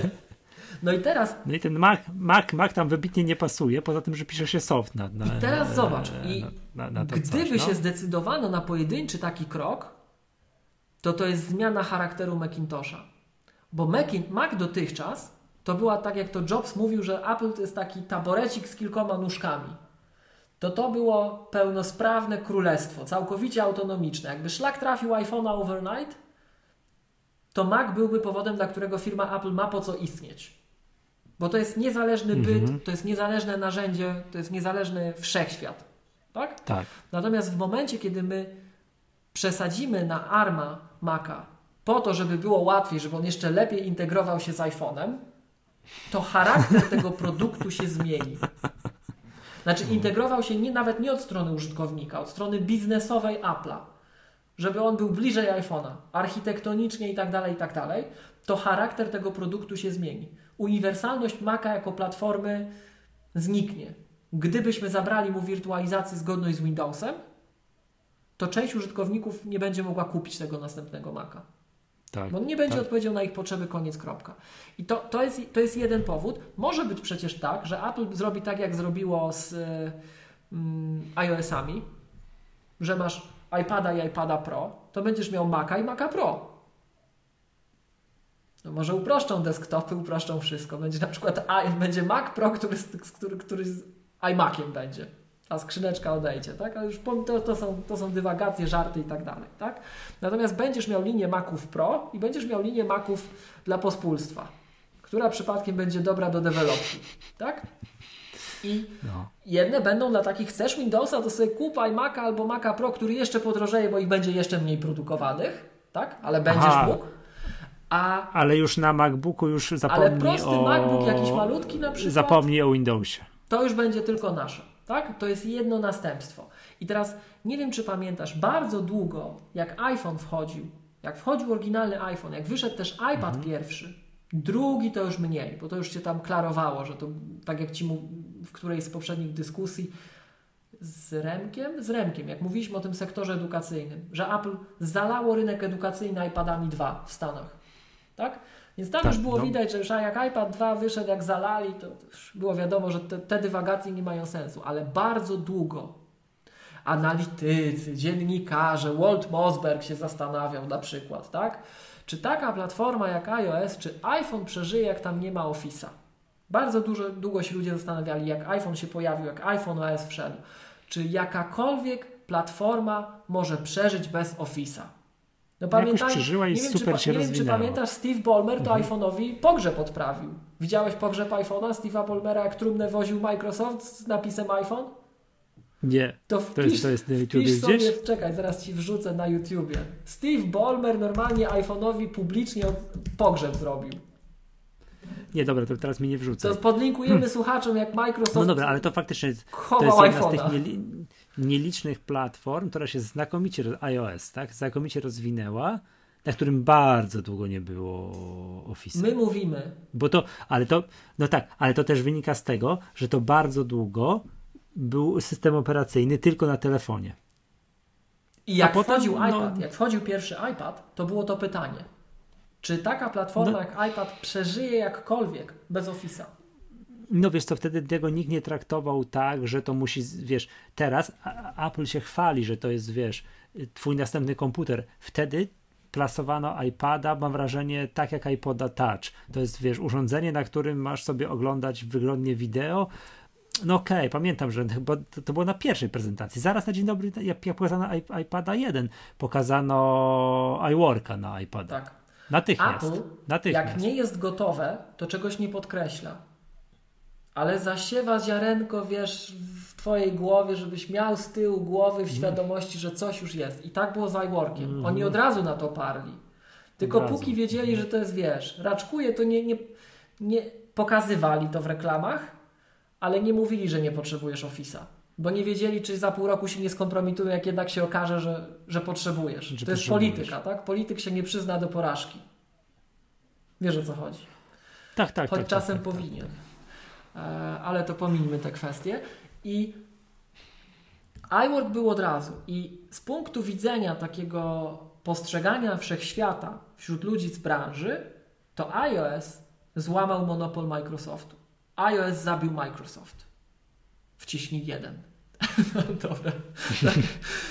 No. iOS zabił Microsoft, nie. bo to była platforma, która pokazała, że nie musisz mieć wsparcia Microsoftu, żeby podbić świat. I w tej chwili wszyscy Linuxiarze, wszyscy Amigowcy, wszystkie te niszowe platformy po piwnicach rozwijane, one już wiedzą, że nie musisz, że nie musisz mieć Office'a, żeby przetrwać. Bo przed iPhone'em to Linuxowcy, Amigowcy, wszyscy, cały tam, cały wiesz, Wiem. cały folklor, jak ja to mówię, komputerowy, twierdził, Wiem. że open, póki, open póki nie masz Office'a, to nie Wiem. przeżyjesz, tak? Jak wyszedł iOS, to już ten argument się nie pojawia na forach. Już nie, nie potrzebujemy, no, spójrzcie na iPhone. Z drugiej strony była taka prezentacja iPada Pro, chyba iPada I Pro, Apple tego lotniskowca. I tak, gdzie nie pokazano iWorka, a pokazano Office'a. Office'a. No to był wtedy, to było... No bo już się można ale... pochwalić, nie?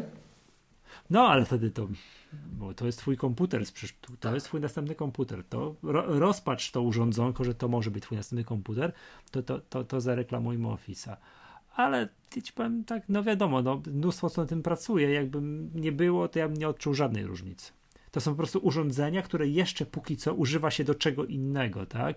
Ale z drugiej strony to, co rozmawialiśmy przy iPadzie, jak Apple złamie to przyzwyczajenie w głowach ludzi, żeby iPad mógł być twoim następnym komputerem, no to ten Office będzie tam jednak dosyć istotnym czynnikiem. Tak, więc zobacz, zobacz ile już mamy aspektów tego całego mhm. równania, nie? I pojawia się jeszcze jedno ważne, jeszcze jeden ważny problem.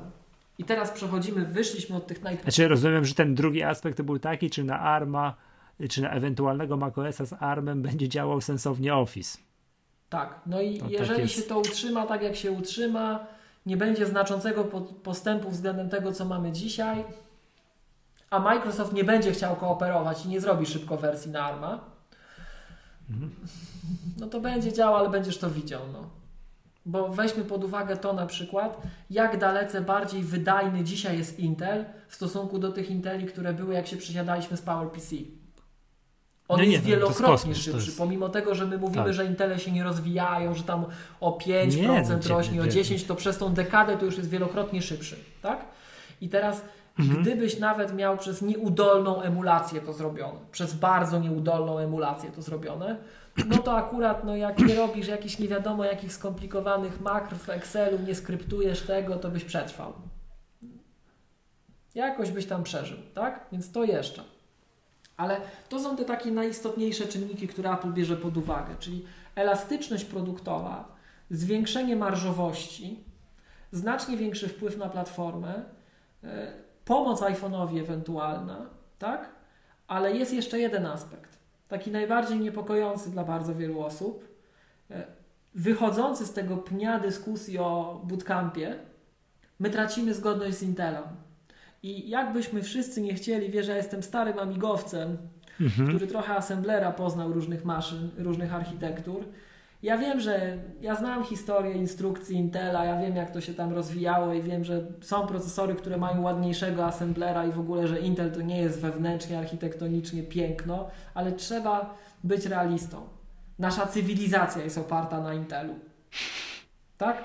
Wszystko może zniknąć, ale Intel musi przetrwać, bo wszystko, Intel, Intel to, jest, to jest podstawa naszej cywilizacji, tak samo jak język C. To też jest podstawa naszej cywilizacji. Są dwa fragmenty technologii, które, które, na których ludzkość jest oparta i to jest C i to jest x86. Tak? tak. Co notabene między nami mówiąc e, kojarzysz Calendar, Kerningham and Ritchie? Czy nie? nie? To Calendar, jakbyś, jakbyś to sobie gdzieś tam e, wrzucił e, w, w Google na przykład, tak?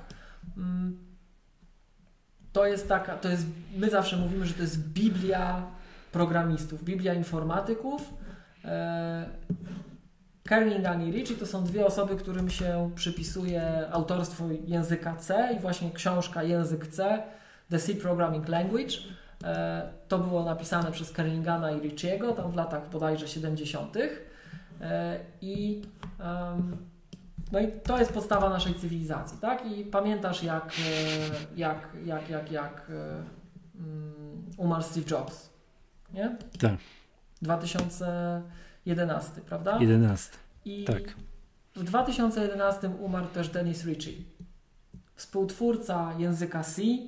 Oni brali też udział w rozwoju Unixa, czyli tego systemu operacyjnego, który podbił świat, który jest podstawą OS 10, który jest podstawą Linuxa, który jest podstawą Androida. Cała nasza cywilizacja na tym działa, tak? I to też warto, żebyśmy w Magatce powiedzieli, że takim wyjątkowo smutnym aspektem i pokazującym mimo wszystko, że my jesteśmy taką przepraszam, ale medialną, pustą papką otoczeni. Zobacz, ile osób opłakiwało Jobsa. No i trudno mu tu umniejszać, chłop zmienił świat, tak? A kto wspomniał o Richie? Wpływ Richiego był wielokrotnie więkzy niż Steve'a Jobsa, nic mu nie umniejszając. Nie byłoby naszej no cywilizacji no bez tego, co Richie zrobił. I Jobs by tego Nexta nie stworzył. Nie byłoby OS 10, gdyby nie język C i gdyby nie. Nie miałby na czym napisać. Nie byłoby tego. Yy, tak. Dokładnie. Nie miałby tak. na czym napisać oprogramowania więc. E, więc no. To tak, taka dygresja przy okazji. Pamiętajmy, że w 2011 odeszła też druga ikona nasz, naszego świata informatycznego i taka odszedł filar. Tak? No ale to już pomijając to, wracamy do tematu. Na x86 oparta jest cywilizacja, oparta jest ludzkość. Tak? I jak to zniknie, mm, Apple będzie miało to u siebie, no to no, tam tracą zgodność i tak dalej, ale oni wtedy, Michał, mogą zrobić wszystko. Maki, jeżeli wyciągniesz z nich x86, one przestaną być zgodne z bardzo wieloma rzeczami. To już nie tylko tam Windows, no. E, bardzo wiele innych rzeczy będzie trudniejsze co najmniej w portowaniu, bo nawet jak masz przenośne open source'owe oprogramowanie, to ono też musi mieć dla każdej z architektur zmiany, żeby ci tam rękodowało, jest endian, jest różnica i tak dalej. Jest dużo technicznych czynników, tak? I, i to już to będzie, to już nam trochę przetrąci kark takim ludziom, którzy używają Maców do różnych rzeczy. Nawet nie potrzebują Windowsa. Powiedzmy, że są Unixerzami, tak? Każdy, kto używał na przykład Linuxa na PowerPC, to wie, że to niby Linux jest portowalny, ale jakoś ten na PowerPC to zawsze coś gorzej, gorzej działa, coś mhm. mniej umie, tak? Szczególnie w desktopowych zastosowaniach, bo my wszędzie przywykliśmy do Intela. E, ale jest jeszcze jedna rzecz. Zobacz na tego MacBooka Pro, tego z touchbarem, co to jak nam e, chyba Robert nam na Twitterze zauważył, że gdzieś na tym filmie, że o już rączka do Escape'a się kładzie, tak? Miłosza rączka mhm, do Escape'a. Tak. No, na touchbarze już się kładzie, jak się tylko położy, to mi się wciska Escape i klnę, tak? E, ale to pokazuje, że Apple przechodząc na tej e, army, i ta, ten element się pojawił w jednej z naszych poprzednich dyskusji, Michał, jak zapytałeś, pamiętasz, ty mówiłeś, że ty byś chciał, żeby ten komputer, na który się teraz przesiadłeś, żeby on był wspierany jak najdłużej, no bo ta moc komputerów już jest tak duża, że, że nie ma powodu, żeby... Nie, mm, chciałbym, żeby on wraz z kolejnymi, to co powiedziałem, że wraz z kolejnymi generacjami systemów i wraz z kolejnymi generacjami no, softu, które będzie się żeby pisał na to, nie, nie tracił mocy. Aha. A, nie, nie zwolnił mi za jakiś czas jakoś tak znacznie. A ja jeśli tylko byłem w formie intelektualnej jakkolwiek sprawnej, bo jak my nagrywamy tak po nocach, to wiesz, to notabene jest bardzo piękne, bo tak samo nagrywam, my na przykład 3 albo 4 albo 5 godzin siedzimy, bo już mówiliśmy naszym słuchaczom, że oni słyszą 3, a my siedzimy 5, jest przed i po i tak dalej, ale ja często jestem już tak skatowany. Jest before, part, jest before party, jest after, after party. Tak, ja często mhm. już jestem tak skatowany o tej trzeciej, czwartej, piątej nad ranem, że ja nie pamiętam, co myśmy mówili jak, jak to potem poskładamy, puszczamy, to myślę, o, ciekawy odcinek nam wyszedł. Tak? Ja, też, ja też to odkrywam na nowo. W każdym razie, jeżeli byłem jakkolwiek sprawny intelektualnie, jak wtedy rozmawialiśmy jeszcze o tej godzinie, cośmy to to, była, to było moje życzenie 2017 rok, żeby oprogramowanie poszło w takim kierunku, żeby nie, nie, nie potrzebowało, to teraz potrzebujemy dwa razy mocniejszego sprzętu. I już wiesz, żeby co, coś, coś takiego mi chodziło. E, możesz, Michał, powtórzyć, bo przepraszam, zerwało mi cię. Nie, chodzi, powtórzę jeszcze raz. To mój, moje życzenie było takie, żeby rozwój sprzętu i oprogramowania nie poszedł w takim kierunku, w czym w szczególności oprogramowania, że oto teraz nagle pstryk, potrzebujemy dwa razy mocniejszego sprzętu już tak soft będzie zrobiony, no a mój komputer, który mam przed sobą, się sam cudownie nie upgrade'uje, będę musiał kupić nowy. No to wolałbym, żeby to nie szło w tym kierunku. I jeżeli ja byłem jakkolwiek sprawny intelektualnie, to powinienem Ci zwrócić uwagę, że zobacz, jak teraz, co teraz decyduje o tym, że komputer jest wspierany albo nie. Nie moc procesora. tylko to, czy on, Karta ma, graficzna. czy on ma kartę odpowiednią, czy on ma odpowiedni Bluetooth albo tego rodzaju zmiany, czy on ma porty Mhm. Thunderbolt, że zaczynają grać te feature'y obok, obok głównego procesora. Kiedyś w latach 90., wczesnych latach 2000, jak ten przyrost mocy procesora był tym, co nas nakręcało, to wszyscy patrzyli po procesorze. Tak? Wiem, każdy kolejny Pentium był po prostu To była- to była przepaść, z poprzednim. Tak. Natomiast teraz, e, no już nie śmiejmy się z tych PowerPC. Każdy kolejny PowerPC to też trochę był przyrost. Nie? W każdym razie, w tych latach 90. W każdym razie, No ale ja tego nie wiem, bo ja wtedy, wiesz, ja wtedy tam, wiesz, patrzyłem, miałem komputer, wiesz, XT, po czym tam AT, 286, 486 i już nie pamiętam tych nazw po kolei, także... w każdym razie procesor był tym, co decyduje. A teraz my coraz bardziej idziemy w kierunku tego, A, a mój kolega miał komputer, który nie miał dysku twardego. Wyobraź sobie? ale PC. PC. No, no wiesz, bo tak I wiesz jak, wiesz jak działał? z dyskietki. Ale, ta, ale że miał dwie stacje dyskiety. Na jednej system. że na jednej system tam ten, że z, z a na drugiej yy, północ-południe. Ściągałeś północ-południe na iOS-a? Nie, Ja zapomniałem. już na Maca znalazłem, że jest w Mac App Store. Ale jest takie w punkt, jak wówczas wtedy się grało na miodowym monitorze. Znaczy Ty odtworzony, nie wiesz, odtworzony jest, ale to nie jest to samo. To nie jest ten sam codebase. To, bo Riverwrite jest jeden do jednego, a tutaj już, już jest takie, jakby to powiedzieć, no uwspółcześnione, ale fajne jest. O, muszę obejrzeć, Natomiast- co się nagra... e, Przepraszam, ziewam. E, Co się nagrałem w północ-południe, to, to, to fajne, bo chociaż w Prince'a grałem dużo więcej. Ale dobra, wróćmy A to wiesz, że Prince do- na Commodore już nawet jest dzisiaj. Na C64. Bo Prince of Tak? Persia. Tak, No to tak, już tak, teraz tak. wiesz, teraz mamy pecety, żeby nas wspomagały, bo żeby optymalizować, to już nawet na peceta sportowali. E, Na, na C64 sportowali, przepraszam. Ale to pomijmy to, tak? Mhm. Na Commodore. A ktoś używa tego jeszcze? Zatwardzialcy, tak, no piszą, cała demoscena działa, wiesz, tam różne rzeczy robią. Są tacy, wiesz, e, jakby entuzjaści. Znaczy, bo to. Mm, Ja jestem z sekcji Atari 800 XL, nie, a nie, nie z Commodore 64. Ja, ja po tej To drugiej ja stronie byłem na. Commodore, ale później ja, już, ja się identyfikuję z Amigą, nie? Ale to już pomijmy. A, nie, no, nie, ja wiem, no to było tak naturalne przejście. tak, natomiast e, to przy okazji, jak już tak rozmawiamy, dygresja No. za dygresją, dwa tygodnie temu, trzy tygodnie temu e, miał premierę taki film Viva Amiga. Film dokumentalny o Amidze. Jest dostępny w polskim iTunes. Ściągnijcie sobie, warto to obejrzeć. Jak ktoś miał Amigę, to musi, a jak ktoś nie miał i chce się dowiedzieć, dlaczego tacy ludzie jak ja to wspominają, to warto. musi. Tam jest takie, tam jest takie fajne zdanie, które doskonale oddaje mm, to, co ja myślę dzisiaj o tym wszystkim. To jeden z twórców Amigi, to jest z tamtych lat, z tamtych tam lat, lata 90. takie stwierdzenie, że Amiga sprawia, że użytkow... przy użytkownikach Amigi użytkownicy Maców wyglądają jak użytkownicy IBM-ów. Wiesz, IBM-ów to się za IBM-owców, PC-towców to się zawsze uważało za takiego, za takich no nudziarzy tutaj, że to ta ich platforma to taka drewniana jest i w ogóle, a Mac to już był kreatywny. To przy Amidze different i tak przy, dalej. Przy Amidze to Mac wyglądał jak drewno. Mac wyglądał jak drewno, które nic nie potrafi. Naprawdę. Obejrzyjcie to, genialny film. E, ale wracając tutaj do naszych rozważań.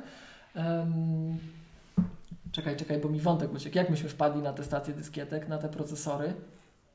Aha, już wiem, że w komputerach decydują inne parametry, już nie tylko procesor. Tak. Nie? I spójrz na takiego MacBooka Pro, tego nowego z touchbarem. On ma moim zdaniem dwie takie istotne cechy. Touchbar reprezentuje sobą. Jedna jest taka, że to jest taki element, który nie, to nie jest procesor, to nie jest karta graficzna, ale jak my nagle zrobimy coś, że to się ma na tym głupim touchbarze za przeproszeniem wyświetlić, a ty go nie masz, to już ci to nie działa automatycznie. Wymień komputer cały, bo nie masz touchbara. Nieważne, czy No, procesor to- jest szybki. Nie masz touchbara, słuchaj. Jak macOS 10.15, jego obsługa będzie zależała od tego, czy ty na touchbarze będziesz mógł coś przesunąć, bo inaczej się nie będzie dało używać, to ten MacBook, który teraz jest równocześnie sprzedawany, a nie ma touchbara, odpadnie w naturalny Przestanie być sposób. wspierany. Ja na to patrzę z drugiej podnieść. strony. Ja tego nie wiem, od razu mówię, że nie wiem, ale podejrzewam, że to nie działa. Że na nowych MacBookach Pro nie da się dzisiaj używać Linuxa. Chociaż mają procesor Intela, wszystko działa, ale na Linuxie musisz mieć Fy. A sterowników. A do czego? No na przykład do przełączania konsol, jak ci coś nie ruszy, no żeby się zalogować w ogóle do komputera, musisz mieć F. A, tu nie ma, a, a wiesz, a to jest jakiś Apple'owy procesor z jakimś Apple'owym sterownikiem, żeby to działało. Oczywiście Apple nie daje źródeł do tego i jak Linuxiarze muszą to sobie sami zaimplementować, nie mając dokumentacji, to miną lata zanim oni rozgryzą jak to działa, o ile im się uda to złamać, tak? Żeby mogli obsługę F'ów zrobić, a bez tego Linux na tym komputerze nie działa natywnie, hmm. tak? Ja tego nie wiem, może już to złamali, może potrafią z bootcampa wyciągnąć sterowniki, połamać, nie, nie, wnikam, może tak jest, nie wiem, ale przypuszczałbym, że naturalnej ścieżki nie ma łatwej. No i wyobraźmy sobie, że Apple idzie w tę stronę, że te army coraz więcej potrafią, to oni po prostu tę platformę zamkną. Nie będziesz mógł kupić Maca, tak jak mogłeś jeszcze powiedzmy rok temu i postawić na tym, no raz, że Windowsa, no to Windows, bo procesor i tak dalej, ale chrzanić Windowsa. Kto kogo Windows obchodzi? Nie możesz Linuxa postawić. Linux to jest, Linux to jest synonim wolności. Linuxa możesz postawić na wszystkim. Linux jest, jest otwarty, nie tak jak Android. Linux jest naprawdę otwarty i jeżeli cokolwiek tylko działa, to na tym możesz postawić Linuxa. Taka jest zasada, tak? Dlatego na przykład wszelkie środowiska naukowe, wszelkie akademickie, oni wszyscy się wokół Linuxa orientują, bo Linux działa na wszystkim. Linux jest naprawdę dostępny, Linux jest uniwersalny. I teraz jak Apple sprzeda Ci komputer, na którym nie możesz zainstalować Linuxa, no to to jest poważne ograniczenie. A z drugiej strony jestem przekonany, że jak się nie będzie dało zainstalować Linuxa, to nagle ten nasz macOS stanie się jakoś tak bardziej podomykany. Te śrubki się podokręcają, że już nie będziesz mógł instalować oprogramowania spoza App Store. W ogóle. No to to byłby Wiesz, szok, powiem Nie, nie, nie że, że, że jest to trudne, tak jak teraz, że gatekeeper możesz kliknąć, że, że, że tak pozwól. Po prostu nie będziesz mógł. Tylko z App Store. I ten komputer stanie się w, w taki sposób iPadem. iPad też jest takim zamkniętym urządzeniem. Ty widziałeś, tak, żeby tak, ktoś tak, tak Linuxa tak. na iPadzie instalował? No jak? Jak nie możesz no. na czymś zainstalować Linuxa, to niektórzy twierdzą, że to nie jest twój komputer. Że ty tylko tobie pozwolili go używać. Ty nie jesteś jego właścicielem, bo nie, może, nie masz nad nim mhm. kontroli. Tak? I to jest moim zdaniem duże niebezpieczeństwo, że Maca zamkną, że te platformy zamkną, tak? I to jest z jednej strony, teraz znowuż to ma dwa aspekty, bo to z jednej strony jest, jakby to powiedzieć, można, ci, można to, ty jesteś użytkownikiem, ja jestem Apple, tak? Sprzedaję ci ten pomysł. No, nie możesz zainstalować Linux, ale kto to wiedział, co to Linux? To ci goście siedzą w mhm. piwnicy jacyś tam za tak, miskę tak, ryżu. Tak, tak. Nie, gdzie? To, co ci to obchodzi? Tu masz fajne programy, masz iTunes tą, Ta, tą, szklankę zimnej wody w samym sercu piekła. iTunes masz, dobrze jest, nie? Co cię Linux obchodzi? Słuchaj, jest fajnie, nie ma wirusów, jest bezpiecznie, bo my o to dbamy, że w App Store jest bezpiecznie, co nie jest prawdą, tu jest gwiazdka, to już ja dopowiadam prawdziwy ja, tak? Ale co do zasady jest bezpieczniej, po co ci ta otwartość, tak? Więc to jest takie, mówimy ci, że jest bezpieczniej, ciesz się. Ty, ale zobacz, przykład iOS-a pokazuje, że to jest słuszna droga to jest i nie jest słuszna droga. Jest słuszna droga, bo większość użytkowników nie musi się tego bać i to jest ta przewaga iPada, o której wielokrotnie mówiliśmy, to jest komputer dla dziadków, nie musisz się tego bać. Okej, okay, tu się tak zgadzam. Tak, tak. i to by tak. sprawiło, że, że może będzie łatwiej, chociaż tak naprawdę jak się paradygmat nie zmieni, nadal będziesz miał takiego macOS, gdzie musisz klikać myszką jakieś tu coś, tam coś, to to jest za trudne. To jest za trudne, więc mhm. ale jest bezpieczniej, tak. tak? Jest bezpieczniej. Apple od każdej transakcji już weźmie 30%, bo deweloper tego nie sprzeda poza App Store, ale ty nie zainstalujesz niczego, czego nie ma w App Store, czego ci Apple nie dopuści. Więc na przykład. Czy jakiego Fluxa sobie nie zainstalujesz, już, nie zainstalujesz audio hijacka. Tak, jak coś Apple'owi jest nie po drodze, to Apple staje się cenzorem hmm. świata. Twój komputer staje się mniej użyteczny. Pamiętasz, jak Steve Jobs mówił, że komputer to jest rower dla umysłu? Bicycle mhm, for tak. your mind. Tak? To jest rower dla umysłu, to jest wolność. To jest to, co zawsze się mówi, że wiesz, jak kupisz odkurzacz, to masz odkurzacz. Jak kupisz lodówkę, to masz lodówkę. A jak kupisz komputer, to masz wszystko, co potrafisz zaprogramować. Tylko warunkiem tego, że to jest właśnie narzędzie idealne do, do kreacji. Nie wiem, czy pamiętasz, wiesz, Jobs się wywodzi z tych hipisowskich kręgów, nie? Nam które lata było? 80., końcówka 70. i tak dalej, nie? To w tych kręgach hipisowskich w Stanach, w tych samych kręgach, w których się Jobs z woźniakiem obracali, tam te e, computer clubs lokalne i, i tak dalej w Dolinie Krzemowej, to nie wiem, czy kojarzysz, filozoficznie tam dwa nurty były wśród tych ludzi. No to był wtedy, tam wojna była, z kim oni wtedy Amerykanie walczyli? Te filmy były tam, Łowca Jeleni, tak? Z Wiet... Wietnam. Wietnamie. Wietnam, tak. No przecież nawet jest ta scena taka słynna w... e, Jak się nazywa ten film o Jobsie i o, o Gatesie? Myślałem, że chcesz powiedzieć o wojnie w Wietnamie, Piraci- chciałem powiedzieć, że Rambo, ale... Valley. Tak, Kojarzysz tak, film? ale nie, no, no Ale tak, to, to tam jest taka scena nawet, że roz, na kampusie rozpędzają hipisowską demonstrację przeciwko wojnie w Wietnamie. No i tam wiesz, wszyscy zajarani, Mhm. wolna miłość, fajnie było, kolorowe czasy, nie? Ale to wszystko się łączy. Pamiętasz jak Steve Jobs, on to chyba mówił w tym swoim przemówieniu na Stanford, że była to taka, czekaj, ta słynna publikacja taka, że chcieli taką encyklopedię stworzyć, opisać świat. Takie tomy wielkie wychodziły. Ja nie pamiętam teraz coś tam Universe. To Nie te kojarzę. z, z ruchu hipisowskiego wyrosło, ale to wokół te, wo- to było Nie, zgromadzone ten, wokół nie, znaczy, dwóch myśli. pamiętam jak Jobs to mówił, ale nie przypomnę sobie. Jedni, jedni, twierdzili, szczegółów. jedni twierdzili, Jobs się do nich podłączył intelektualnie, że komputery uwalniają nas, że komputery dają ci możliwość lepszej ekspresji. No to wiesz, oni tam e, LSD, te sprawy, ekspresja w ogóle, muza, miłość, rozwijali się, było dobrze, poszli w tę stronę, ale drudzy, drugi odłam ludzi, którzy czuli informatykę, którzy, którzy widzieli, w którą stronę to może raczkować, mówili, że to będzie narzędzie opresji że jak rządy się za to zabiorą, to nam zrobią 1984 i będziemy nagrywani, kontrolowani i tak dalej. No i co się sprawdza? Słyszałeś aferę z Wizjo teraz w Stanach? Nie, Kojarzysz Wizjo w ogóle, czy nie? E, Nie. Jak były te pogłoski, że Apple będzie robić telewizor 3 lata temu, kojarzysz? Tam 2 lata temu, Tak. 3 lata temu. Vizio to jest taki bardzo potężny na rynku amerykańskim producent telewizorów. mhm. On, to są przyzwoite, często niedrogie telewizory, naprawdę przyzwoite. I teraz wybuchła afera w zeszłym tygodniu. Amerykański FTC, to jest urząd federalny. E, zaraz ci powiem, bo to nie pamiętam zawsze. E, federal, federal, a, czekaj. A propos takiej kontroli wszystkiego nad wszystkim, to, mm, to ja widzę, w którym kierunku idzie, to nie w przypadku komputerów, tylko w przypadku jakichś spraw fiskalnych, czyli o, ograniczenia obrotu gotówkowego wśród, między firmami. Aha. I co skończy się prędzej czy później, mm, w ogóle. Wszystko będzie rejestrowane. E, tak, tak, tak, tak. Mm, zakazem obrotu gotówkowego, tak w ogóle. Nie? Znaczy- Że nie będziemy się rozliczać z hydraulikiem, który ci przyszedł zapłacić, wiesz, naprawić kran za, i chce za to 100 zł. Wszystko będzie przechodziło w wersję, wersją elektroniczną, co spowoduje to, że dla przykładu przedsiębiorcy, tacy jednoosobowi przedsiębiorcy, przed jak, jak ja, przestaną się samodzielnie rozliczać. Wszystko będzie państwo za nich robiło.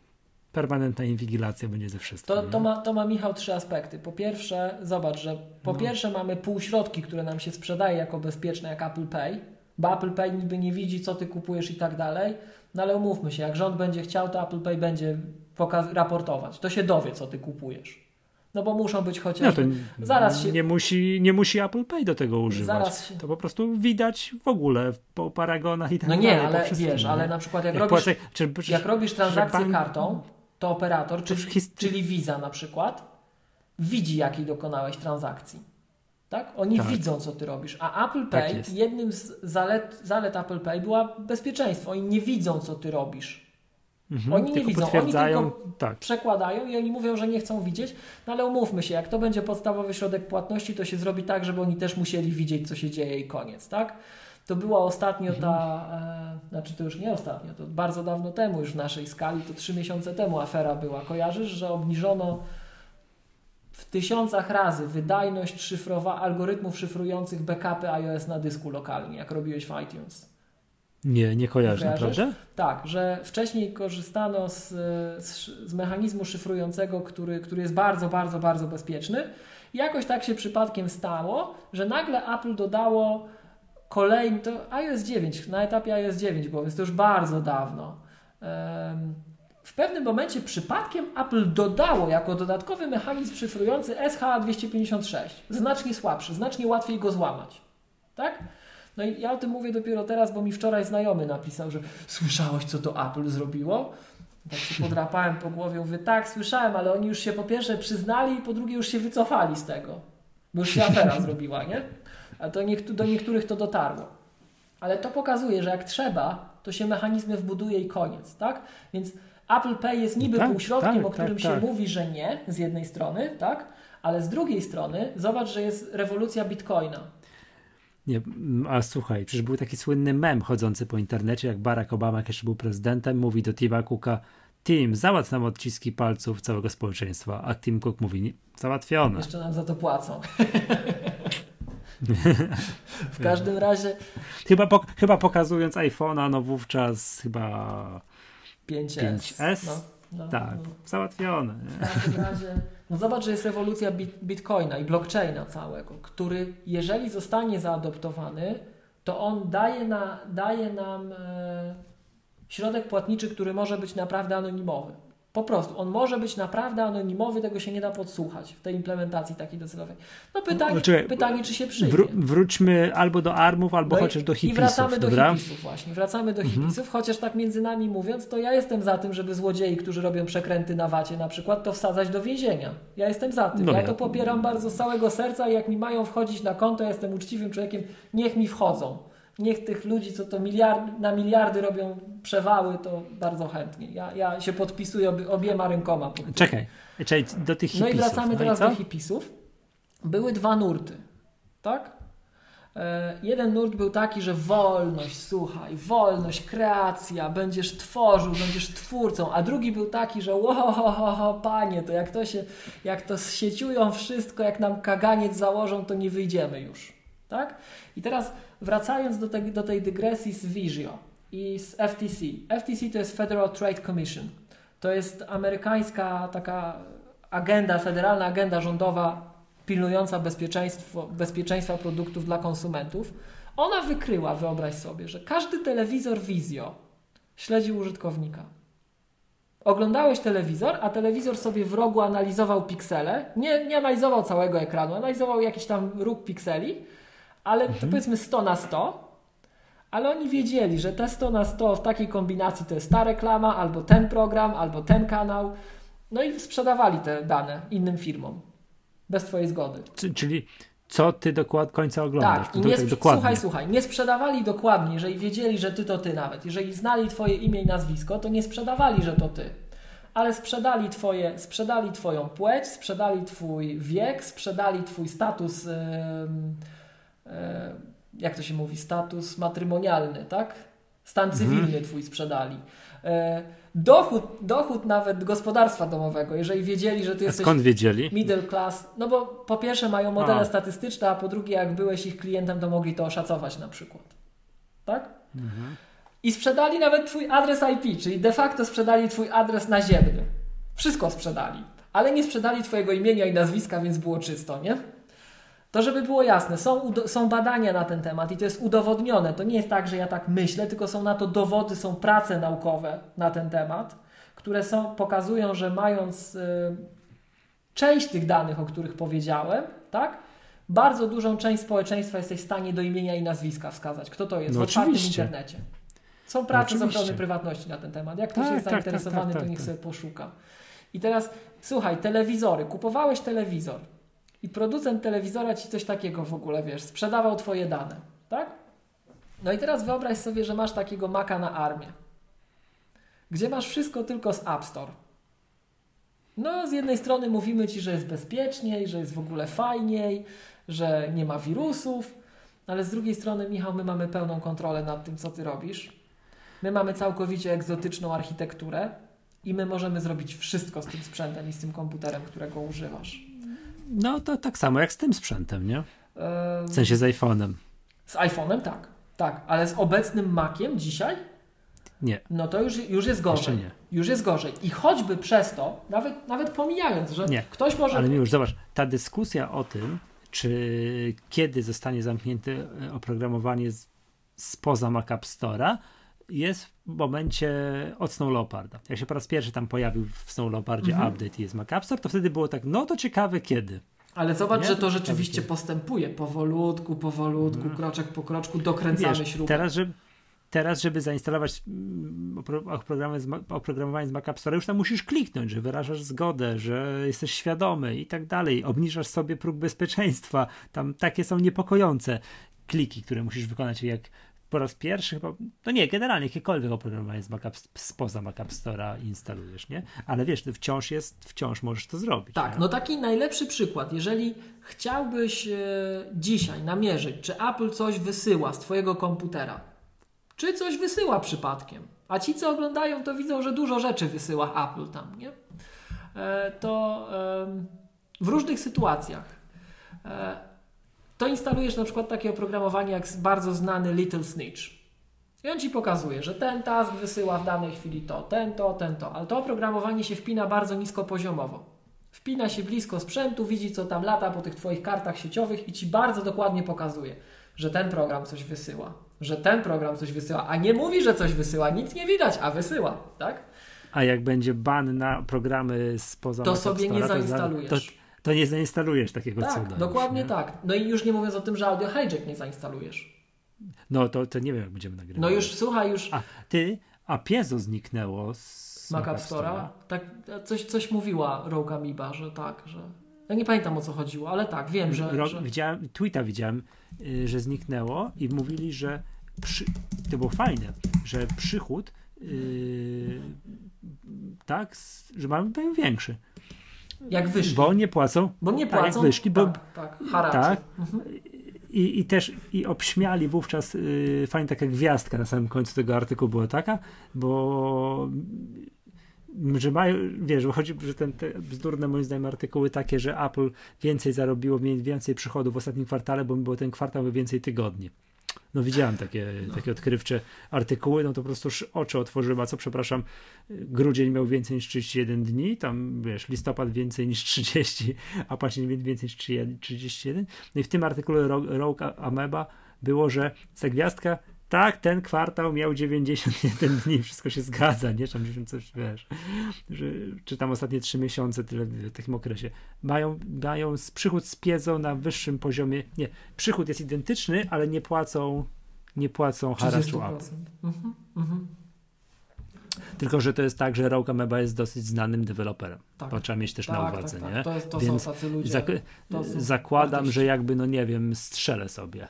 Blablabla. Omni Group wycofało swoje programy z Mac App Store'a, to ci, którzy znają to, oni mają na tyle taki, wiesz, już są na tyle znani, że ci, którzy chcieliby kupić kolejnego OmniFocusa, OmniGraphul i tak dalej, to i tak by to kupili. Dotrą. Tak. Oni, oni, oni by się obronili, nie wiem, no gdyby Tweetbot zniknął z Mac App Store'a, to też mam wrażenie, ludzie by dotarli do oprogramowania Tabbot, także, Mm.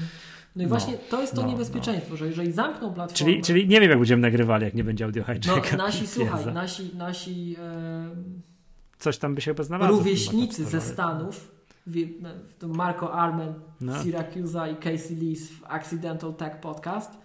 Marco Arment mówi, no przecież rozwiązanie będzie, będziemy nagrywać przez te webowe takie usługi do nagrywania. Bo już teraz takie są. O, No ale to, to Michał, to tym bardziej tylko moją tezę o inwigilacji, słuchaj, potwierdza, że już jak pewne rzeczy muszą przechodzić przez zewnętrzne serwery, bo się nie da zrobić lokalnie, to coś jest nie tak. To coś jest nie tak, bo ten sprzęt jak najbardziej to potrafi. Tylko ci nie dajemy wyjścia. I powiem ci szczerze, to tak.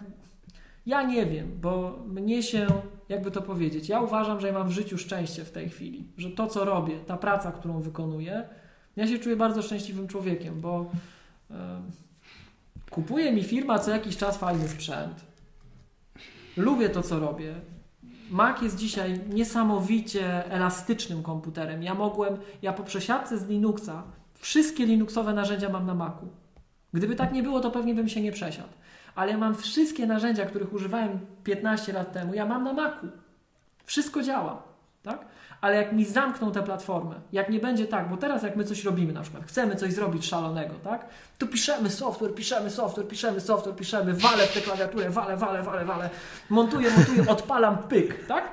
A jak mi zrobią coś takiego, że ja bez zgody Apple'a nie będę mógł swojego własnego komputera oprogramować, i żeby było jasne, jak mi teraz ktoś tu będzie mówił, a na iOSie to masz Swift Playgrounds, no to umówmy się, to sobie przyrównajmy Swift Playgrounds do audio hijacka, tak? Napiszcie w Playgrounds takiego audio hijacka, to pogadamy, tak? Bo to, że to zbijam argument od razu, tak? Jeżeli ja nie będę mógł na komputerze, za który zapłaciłem, który jest mój, podkreślam, jest mój i ja rozumiem, jak działają licencje na oprogramowanie, ja nie mam do nikogo pretensji, ale niech sobie zabiorą te licencje na to oprogramowanie, ja sobie zainstaluję na moim komputerze oprogramowanie o otwartej, darmowej licencji Linuxa. Tak? Albo zrobię coś innego. Jeżeli ja nie będę mógł na sprzęcie, za który zapłaciłem, fizycznie posiadam, zainstalować tego softu, który chcę zainstalować i który mógłby na tym sprzęcie działać, bo mi Apple nie pozwoli, albo nie będę mógł na, na komputerze, którego używam, nawet pozostając w zgodzie z licencjami, sam wyrazić siebie, ta kreatywność, ten jeden odłam nie zadziałać i wszyscy, co to LSD brali tam, ta kreatywność, o której Jobs mówił, że to będzie ekspresja, tak? Jeżeli tą ekspresję byś... mi zabiorą i przejdziesz, no dokręcą no wiem, to nieszczęście jak to, będzie. Jak to, jeszcze raz? To nieszczęście będzie. No, to, to ja się zastanawiam, czy ja nie, ja nie, ja nie rzucę maka. Czyli ty byś biegł razem z Jobsem na Golasa i brał LSD. Tak. Ja nie byłem za tymi, co mówili, mhm. że tu czołgi, tylko wojna i tak dalej, ale to w tę stronę idziemy. Totalnej kontroli. Nie? I jeżeli Apple to zrobi, to ma to bardzo negatywny wydźwięk dla użytkowników, że to przestanie być mój komputer. Bo żeby było jasne, ja iPhone'a nie uważam za mój komputer tak do końca. To nie jest mój komputer. No bo ja nie mogę choćby cofnąć software'u. Tak? Jak stwierdzę, że mi się nowy iOS podo nie podoba, to nie zainstaluję poprzedniego. A da mhm. się uruchomić? No da się. A pozwoli mi Apple? Nie. To to jest mój sprzęt czy ich? Trochę mój, trochę ich. To już nie jest mhm. całkiem mój sprzęt. Mac jest dużo bardziej mój niż iPhone.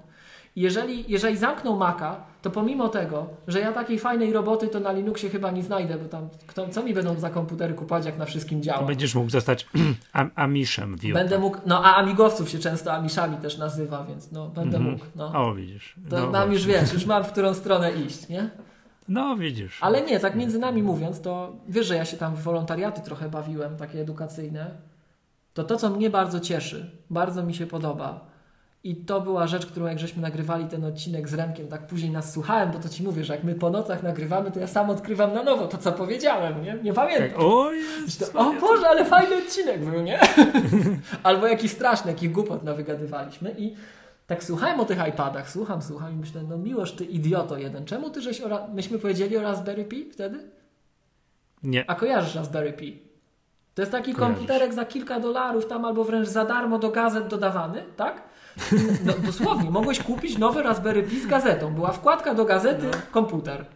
Naprawdę, za 20 tam funtów czy za 15 tak, z gazetą. będziesz mógł sobie na, na to coś popisać. I ja nie wiem, czy coś. wiesz, ale każda szkoła podstawowa w Anglii, w UK, no. ma ten komputer.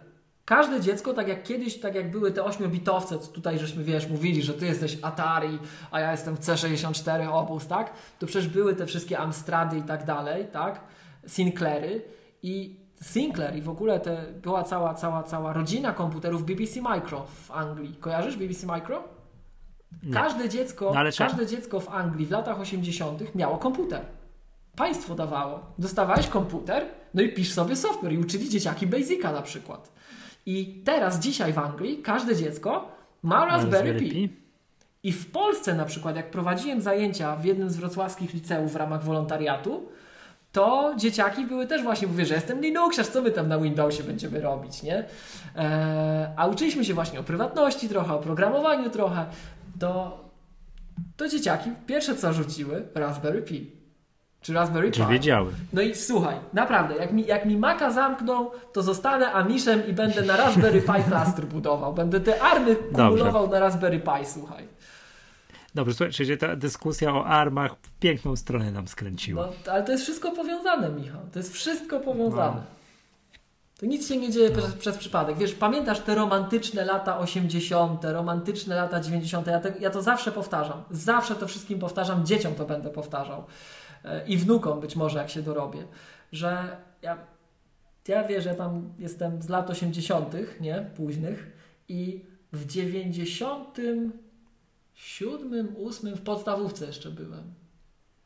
Chyba. Tak, jakoś tak. No tak, tak, w podstawówce byłem. I pamiętam, mieliśmy jakieś takie wypracowanie, napisać pani od polskiego coś tam. I napisałem wtedy taki te, takie wypracowanie, że w ogóle to, co my tam dzisiaj o tych książkach, to lada moment książki, informacja będą dostępne dla nas już, będziemy to czytać na ekranie, wszyscy za darmo, w ogóle to ekstra będzie, nie? Aha. Pamiętam ten wzrok pani patrzyła na mnie jak na UFO, jak na debila jakiegoś, tak? Pani była super, ja panią pozdrawiam. E, mega, ja, jedna z lepszych nauczycielek w moim życiu i jako polonistka to Cenię ją sobie bardzo, ale pamiętam ten jej wzrok mordercy, jak ja, ja byłem, wiesz, ja byłem amigowiec wojujący, ja wszędzie amigę wciskałem, nie? Także e, komputer wszędzie coś, nie? To pamiętam jej wzrok taki, że znowu o tych komputerach. No ale my, i tak patrzyli na mnie jak na UFO, ale dzisiaj to mamy. Dzisiaj to mamy. I zobacz, w tych latach 90., 80., jak mówiłeś ludziom, że tacy geeki, bo to ja zawsze uważam, że to wtedy były geeki, a dzisiaj to wiesz, jak ja widzę w byle reklamach wszyscy mówią o geekach i w ogóle trafiasz na geeka, który nie umie swojego komputera wyłączyć, ale mówi, że jest geekiem, bo, bo nie wiem, bo, bo bo innych takich geeków słucha, no to jest dramat, nie? A takie przypadki się zdarzają. E... Tak, tak. Wyszli go na misję przegrania gry od kolegi na 16 dyskietach, nie? To... Ale to, to słuchaj, do czego zmierzam? To, kiedyś to były takie... I nagle się okazuje, i nagle się okazuje że ta siódma jest zrypana. To był hit, no, dramat, Jak zrobić, żeby nie przegrywać znowu wszystkich 16, tylko odtworzyć tę siódmą? Okej. Okay. O, to, to, to, to było, wiesz, wyzwanie. To na Amidze było ten sławetny X kopie. Ale dobra, wracając do tematu. To w tych romantycznych latach 80., w romantycznych latach 90., to wiesz, mówiłeś coś, że coś się w komputerach dzieje, nie? No i to wiesz, my wyglądaliśmy jak UFO. No i co, że się dzieje w tych komputerach? I co wy dziwni ludzie, co nie wychodzicie na zewnątrz światła słonecznego przez tydzień, nie widzieliście bladzi w ogóle, chucherka, co do nie biegają w ogóle, wiesz, co, co wy nas obchodzicie, tak? Takie wampiry z takich, wiesz, siedziały takie bez światła, tylko od tych monitorów CRT naświetlani tym fosforem, tym wszystkim, nie? To co, co wy nas obchodzicie, wy geeki? To tak jak w tych filmach amerykańskich, takie popychadła takie były, nie? A dzisiaj jak coś się dzieje w technologii, to make no to mistake. To rząd jest pierwszy, który chce w tym maczać palce i duży biznes i, i, i, i marketing mhm. i tak dalej, tak?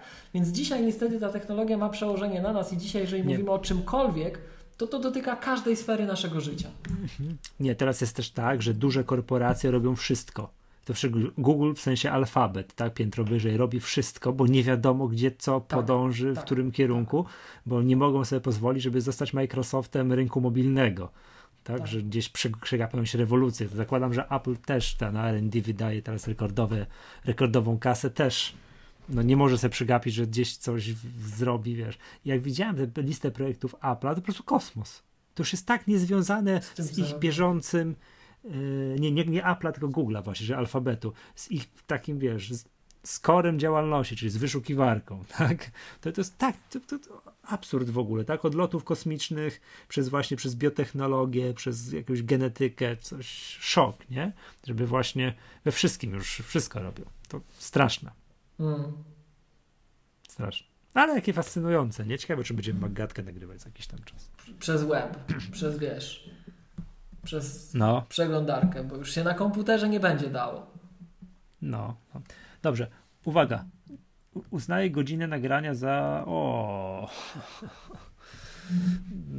za satysfakcjonujące. Już te, to słuchacze już zaakceptują, nie? To poprzednio żeśmy był taki, wiesz, pauza, kiedy sprawdzałem godzinę nagrania, to było krótko, teraz już jest bardzo dobrze.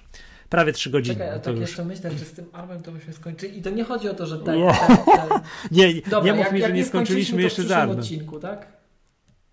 wiemy, do czego to może dążyć, ale to jest właśnie to jednak ta fascynacja. Mnie to bardziej ciekawie, jeszcze raz powtórzę, bo to, bo to może umknęło z godziny temu. Yy... No, no co? No, nie, mnie, to interesuje na o wiele niższym poziomie niż to, czy Jobs był, brał LSD, czy nie brał, nie? I czy tego, czy, czy mocy procesorów wystarczy, nie? Bo o ile do mobilnych zastosowań, to jestem już prawie pewny, że wystarczy. Patrząc Ale chodzi ci o to, czy ARM będzie tak wydajny. Tak, szar będzie tak wydajny, bo o ile wiesz, patrzę na mój komputer, który wiesz, nie ma chłodzenia i tak za każdym razem na niego podejrzanie patrzę, jak jest jednocześnie uruchomione nagrywanie audio i Skype wideo, nie? To to jest takie mhm. tak, a z drugiej czy on się mi tutaj zaraz nie ugotuje, z drugiej strony przypominam sobie, że przecież jest iPad, który już istnieje już trochę parę lat i jakoś się nie gotuje. Prawda? To jest to. Ale ja to akceptuję, ja to rozumiem, że tak jest, że, tak, że, że, że to te nisko, takie wiesz, te, te, te procesory z niewiarygodnym, niskim poziomem poboru na energię, że to już jest, że to działa i tak dalej. Pytanie właśnie o tą drugą nogę, o ten drugi, wiesz, drugi koniec tej linijki. Co, co z zastosowaniem takim, gdzie jest potrzebna brutalna siła, że trzeba, wiesz, przerenderować mm, trzygodzinny film i to trzeba zrobić no, w skończonym czasie, tak? Um, skończonym to czasie. podpowiem Ci, Michał, yy, jeszcze jedną rzecz, tak? Bo to żebyśmy... SMS-a mi wysłałeś teraz? Żeby to też, to w ogóle Ci wysłałem o tym szyfrowaniu tam, tak? No, dobra. W razie czego. Natomiast to, co chciałem powiedzieć, bo zobacz, ja to powiedziałem, ale żeby to też wybrzmiało, tak? Że gdyby nam się udało, nam, w sensie branży albo Apple'owi, tak? E, zmienić ten paradygmat jako taki, tak? To dzisiejsze army już w zasadzie wystarczą. Bo tak jak powiedziałem Ci, jeżeli my będziemy w stanie zastąpić 12 rdzeni 40 rdzeniami albo 50 rdzeniami, tak? Aha. To, to już jest. Więc nawet pomijając to, że sprzęt i tak się będzie rozwijał, wystarczy, że my zrobimy coś po stronie software'u. To coś po stronie software'u jest nietrywialne, ale zobacz, wysłałem Ci tego linka, otworzyłeś go może? Nie. To otwórz go. Apple, Apple ponad tysiąckrotnie osłabiło siłę szyfrowania lokalnych kopii w iOS, lokalnych kopii w iOS 10. Widzisz, to ja przepraszam, to był iOS, iOS 10, 10, ale to musiało być dawno. I tam jest na środku tego artykułu, jak będziesz przewijał, jest taka tabelka ładna, taki, taki wykres. Przewiń to jak możesz. No mam. Masz tam jak się łamie iOS 9 w tym, jak się łamało kopia iOS 9 przy tym mocniejszym algorytmie, tak? Jak to łamiesz na procesorze. Później zobacz drugi. Widzisz drugą pozycję? Intel i5 plus Nvidia GTX 1080. Mhm. Zobacz jaka jest różnica. 2,5 tysiąca zapytań na sekundę versus 150 tysięcy zapytań. To jest ten sam komputer, ale włączamy kartę graficzną jest 63 razy mhm. szybciej. No widzę. I dlaczego o tym mówię? Dzisiaj, jak weźmiesz swojego Maca, jak na niego spojrzysz, szczególnie jak masz takiego, nie wiem, MacBooka Pro z zewnętrzną kartą graficzną, albo jak masz um, iMac'a z zewnętrzną kartą graficzną, albo jak masz tego Maca prostą kartą graficzną, tak? To ta karta graficzna jest wielo, wielo, wielo, wielokrotnie szybsza niż procesor główny. Jak Twój procesor tak. główny ma na przykład tam, nie wiem, 12 jednostek wykonywalnych, to karta ma 250 jednostek wykonywalnych. Tylko nasze oprogramowanie nie skaluje się na te 250 jednostek. Dlatego OpenCL, jak wprowadzało Apple w Snow Leopardzie OpenCL'a, to to była taka rewolucja. Nie wiem, czy wiesz, Apple za to medal dostało w ogóle od prezydenta Stanów Zjednoczonych i tam od ACM chyba też. Apple, nie, przepraszam, to nie prezydent bodajże, to ACM. Apple przepraszam, e, Association for Computing Machinery, taka branżowa organizacja, która jednoczy informatyków ze świata, tak, wręczyła Apple'owi medal i tym twórcom tego, tego pchania tego standardu OpenCL za popchnięcie ludzkości do przodu. Że OpenCL i ten standard, który nam pozwala wypychać dowolny kod na kartę graficzną, zwiększa nasze możliwości jako ludzkości obliczeniowe wielokrotnie. Bo jak Intel coś Apple liczy... To, Apple to wymyśliło? Apple to wdrożyło jako pierwsze tak globalnie i ten OpenCL i Grand Central Dispatch w Snow Leopardzie to się idealnie scalało. Oni to zresztą później upublicznili, rozwijali to wspólnie pod, pod e, auspicjami bodajże SIGGRAPHA konsorcjum. To są ci, którzy nadzorują e, rozwój chipsetów graficznych, także no, to, to, to wkład w rozwój ludzkości. To jest to takie Apple najpiękniejsze, tam przy okazji to było to jak e, Chris Latner właśnie Klanga zaczął LLVM popychać do przodu, on to wszystko włączył, pospajał, podoginał do siebie, to jest super rzecz. Snow Leopard pod tym względem był rewolucyjną technologią, tak? rewolucyjnym wydaniem e, macOS 10. I teraz dlaczego o tym mówię? Bo mm, nasze komputery już mają to OpenCL i niektóre programy, właśnie na przykład jak masz Final Cut'a, tak? to Final Cut liczy się w dużej mierze na karcie graficznej, dlatego jak wyszedł ten nowy Mac Pro, to, to wszyscy mówili, że to jest komputer pod to, bo tamte zadania się idealnie dzieliły, potrafiły się podzielić na wiele rdzeni procesora i na kartę graficzną. Tamten przyrost był Czy bardzo był sens kupowania tych 12 tych konkretnych rzeczy. Dokładnie. I mhm. teraz okay. zobacz, że Apple kontroluje swój toolchain deweloperski. Gdyby im się jakoś udało tak pomieszać, tak pozmieniać, żebyśmy my byli w stanie, no nie wiem, teraz trochę science fiction, może Swift by był łatwiej rozdzielalny, tak? na te wiele rdzeni, że tam jakieś paradygmaty by nam pozwoliły to podzielić, to znowuż potrzebowalibyśmy e, wybitnych specjalistów, algorytmików i tych odbudowy kompilatorów, tak jak wtedy potrzebowaliśmy od procesorów, to można problem, tak jak to Apple naprawia, wiesz, problemy sprzętowe update'em software'u, to tutaj być może da się napędzić ARMA zmianami w architekturze tego, jak tworzymy i wykonujemy software. No ale tu jeszcze, jedno, mhm. jeszcze jedna gwiazdka bardzo Czyli włożony sturdzeniowy procesor. Tak, tak. By się w końcu przydał, tak? się to. Dokładnie mhm. tak. Mhm. E, I teraz nie wiem, czy śledzisz tam na przykład, jak Apple to bardzo mocno podkreśla, jak w tych chipach wszystkich właśnie A9X na przykład, jak mocno szybszy jest układ graficzny. Ja nie pamiętam, jak te rdzenie tam się nazywają. Kojarzysz, jak to się nazywa? A...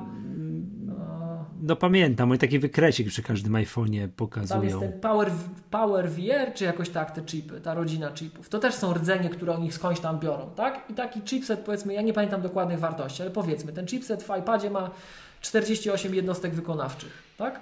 Gdyby się udało na te jednostki wpuścić jeszcze software, no to jest bajka.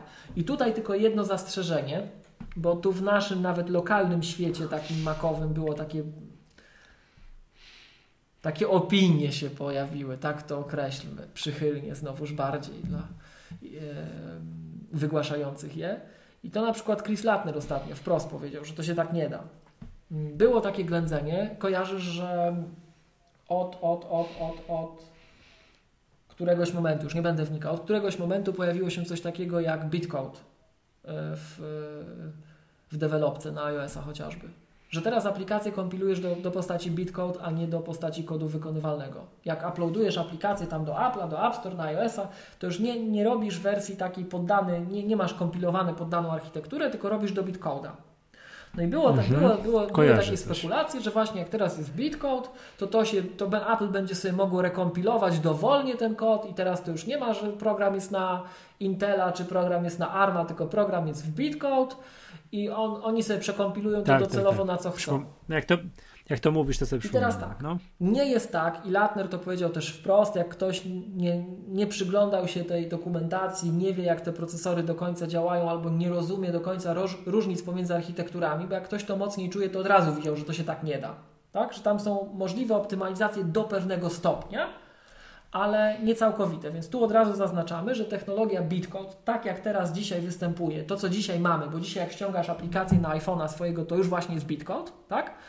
To to nie jest coś, co pozwala dzisiaj Apple'owi uniezależnić się od architektury. Czyli nie ma czegoś takiego, że dzisiaj my robimy aplikacje na, w Bitcode i one działają na tych A9, a jak Apple wypuści iPada z Intelem, bo to też jest przecież możliwe, gdybyśmy dzisiaj chcieli w takim iPadzie Pro schować Kaby Lake'a, to to by się dało, tak?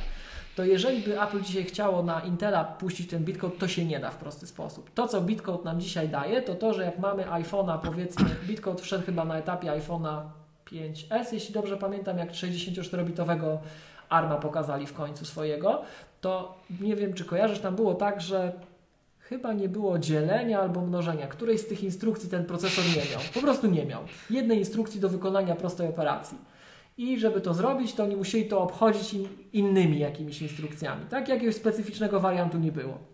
No i wychodziło, że to jest wolne i tak dalej, a następna wersja iPhone'a już to miała, ich chip już to miał.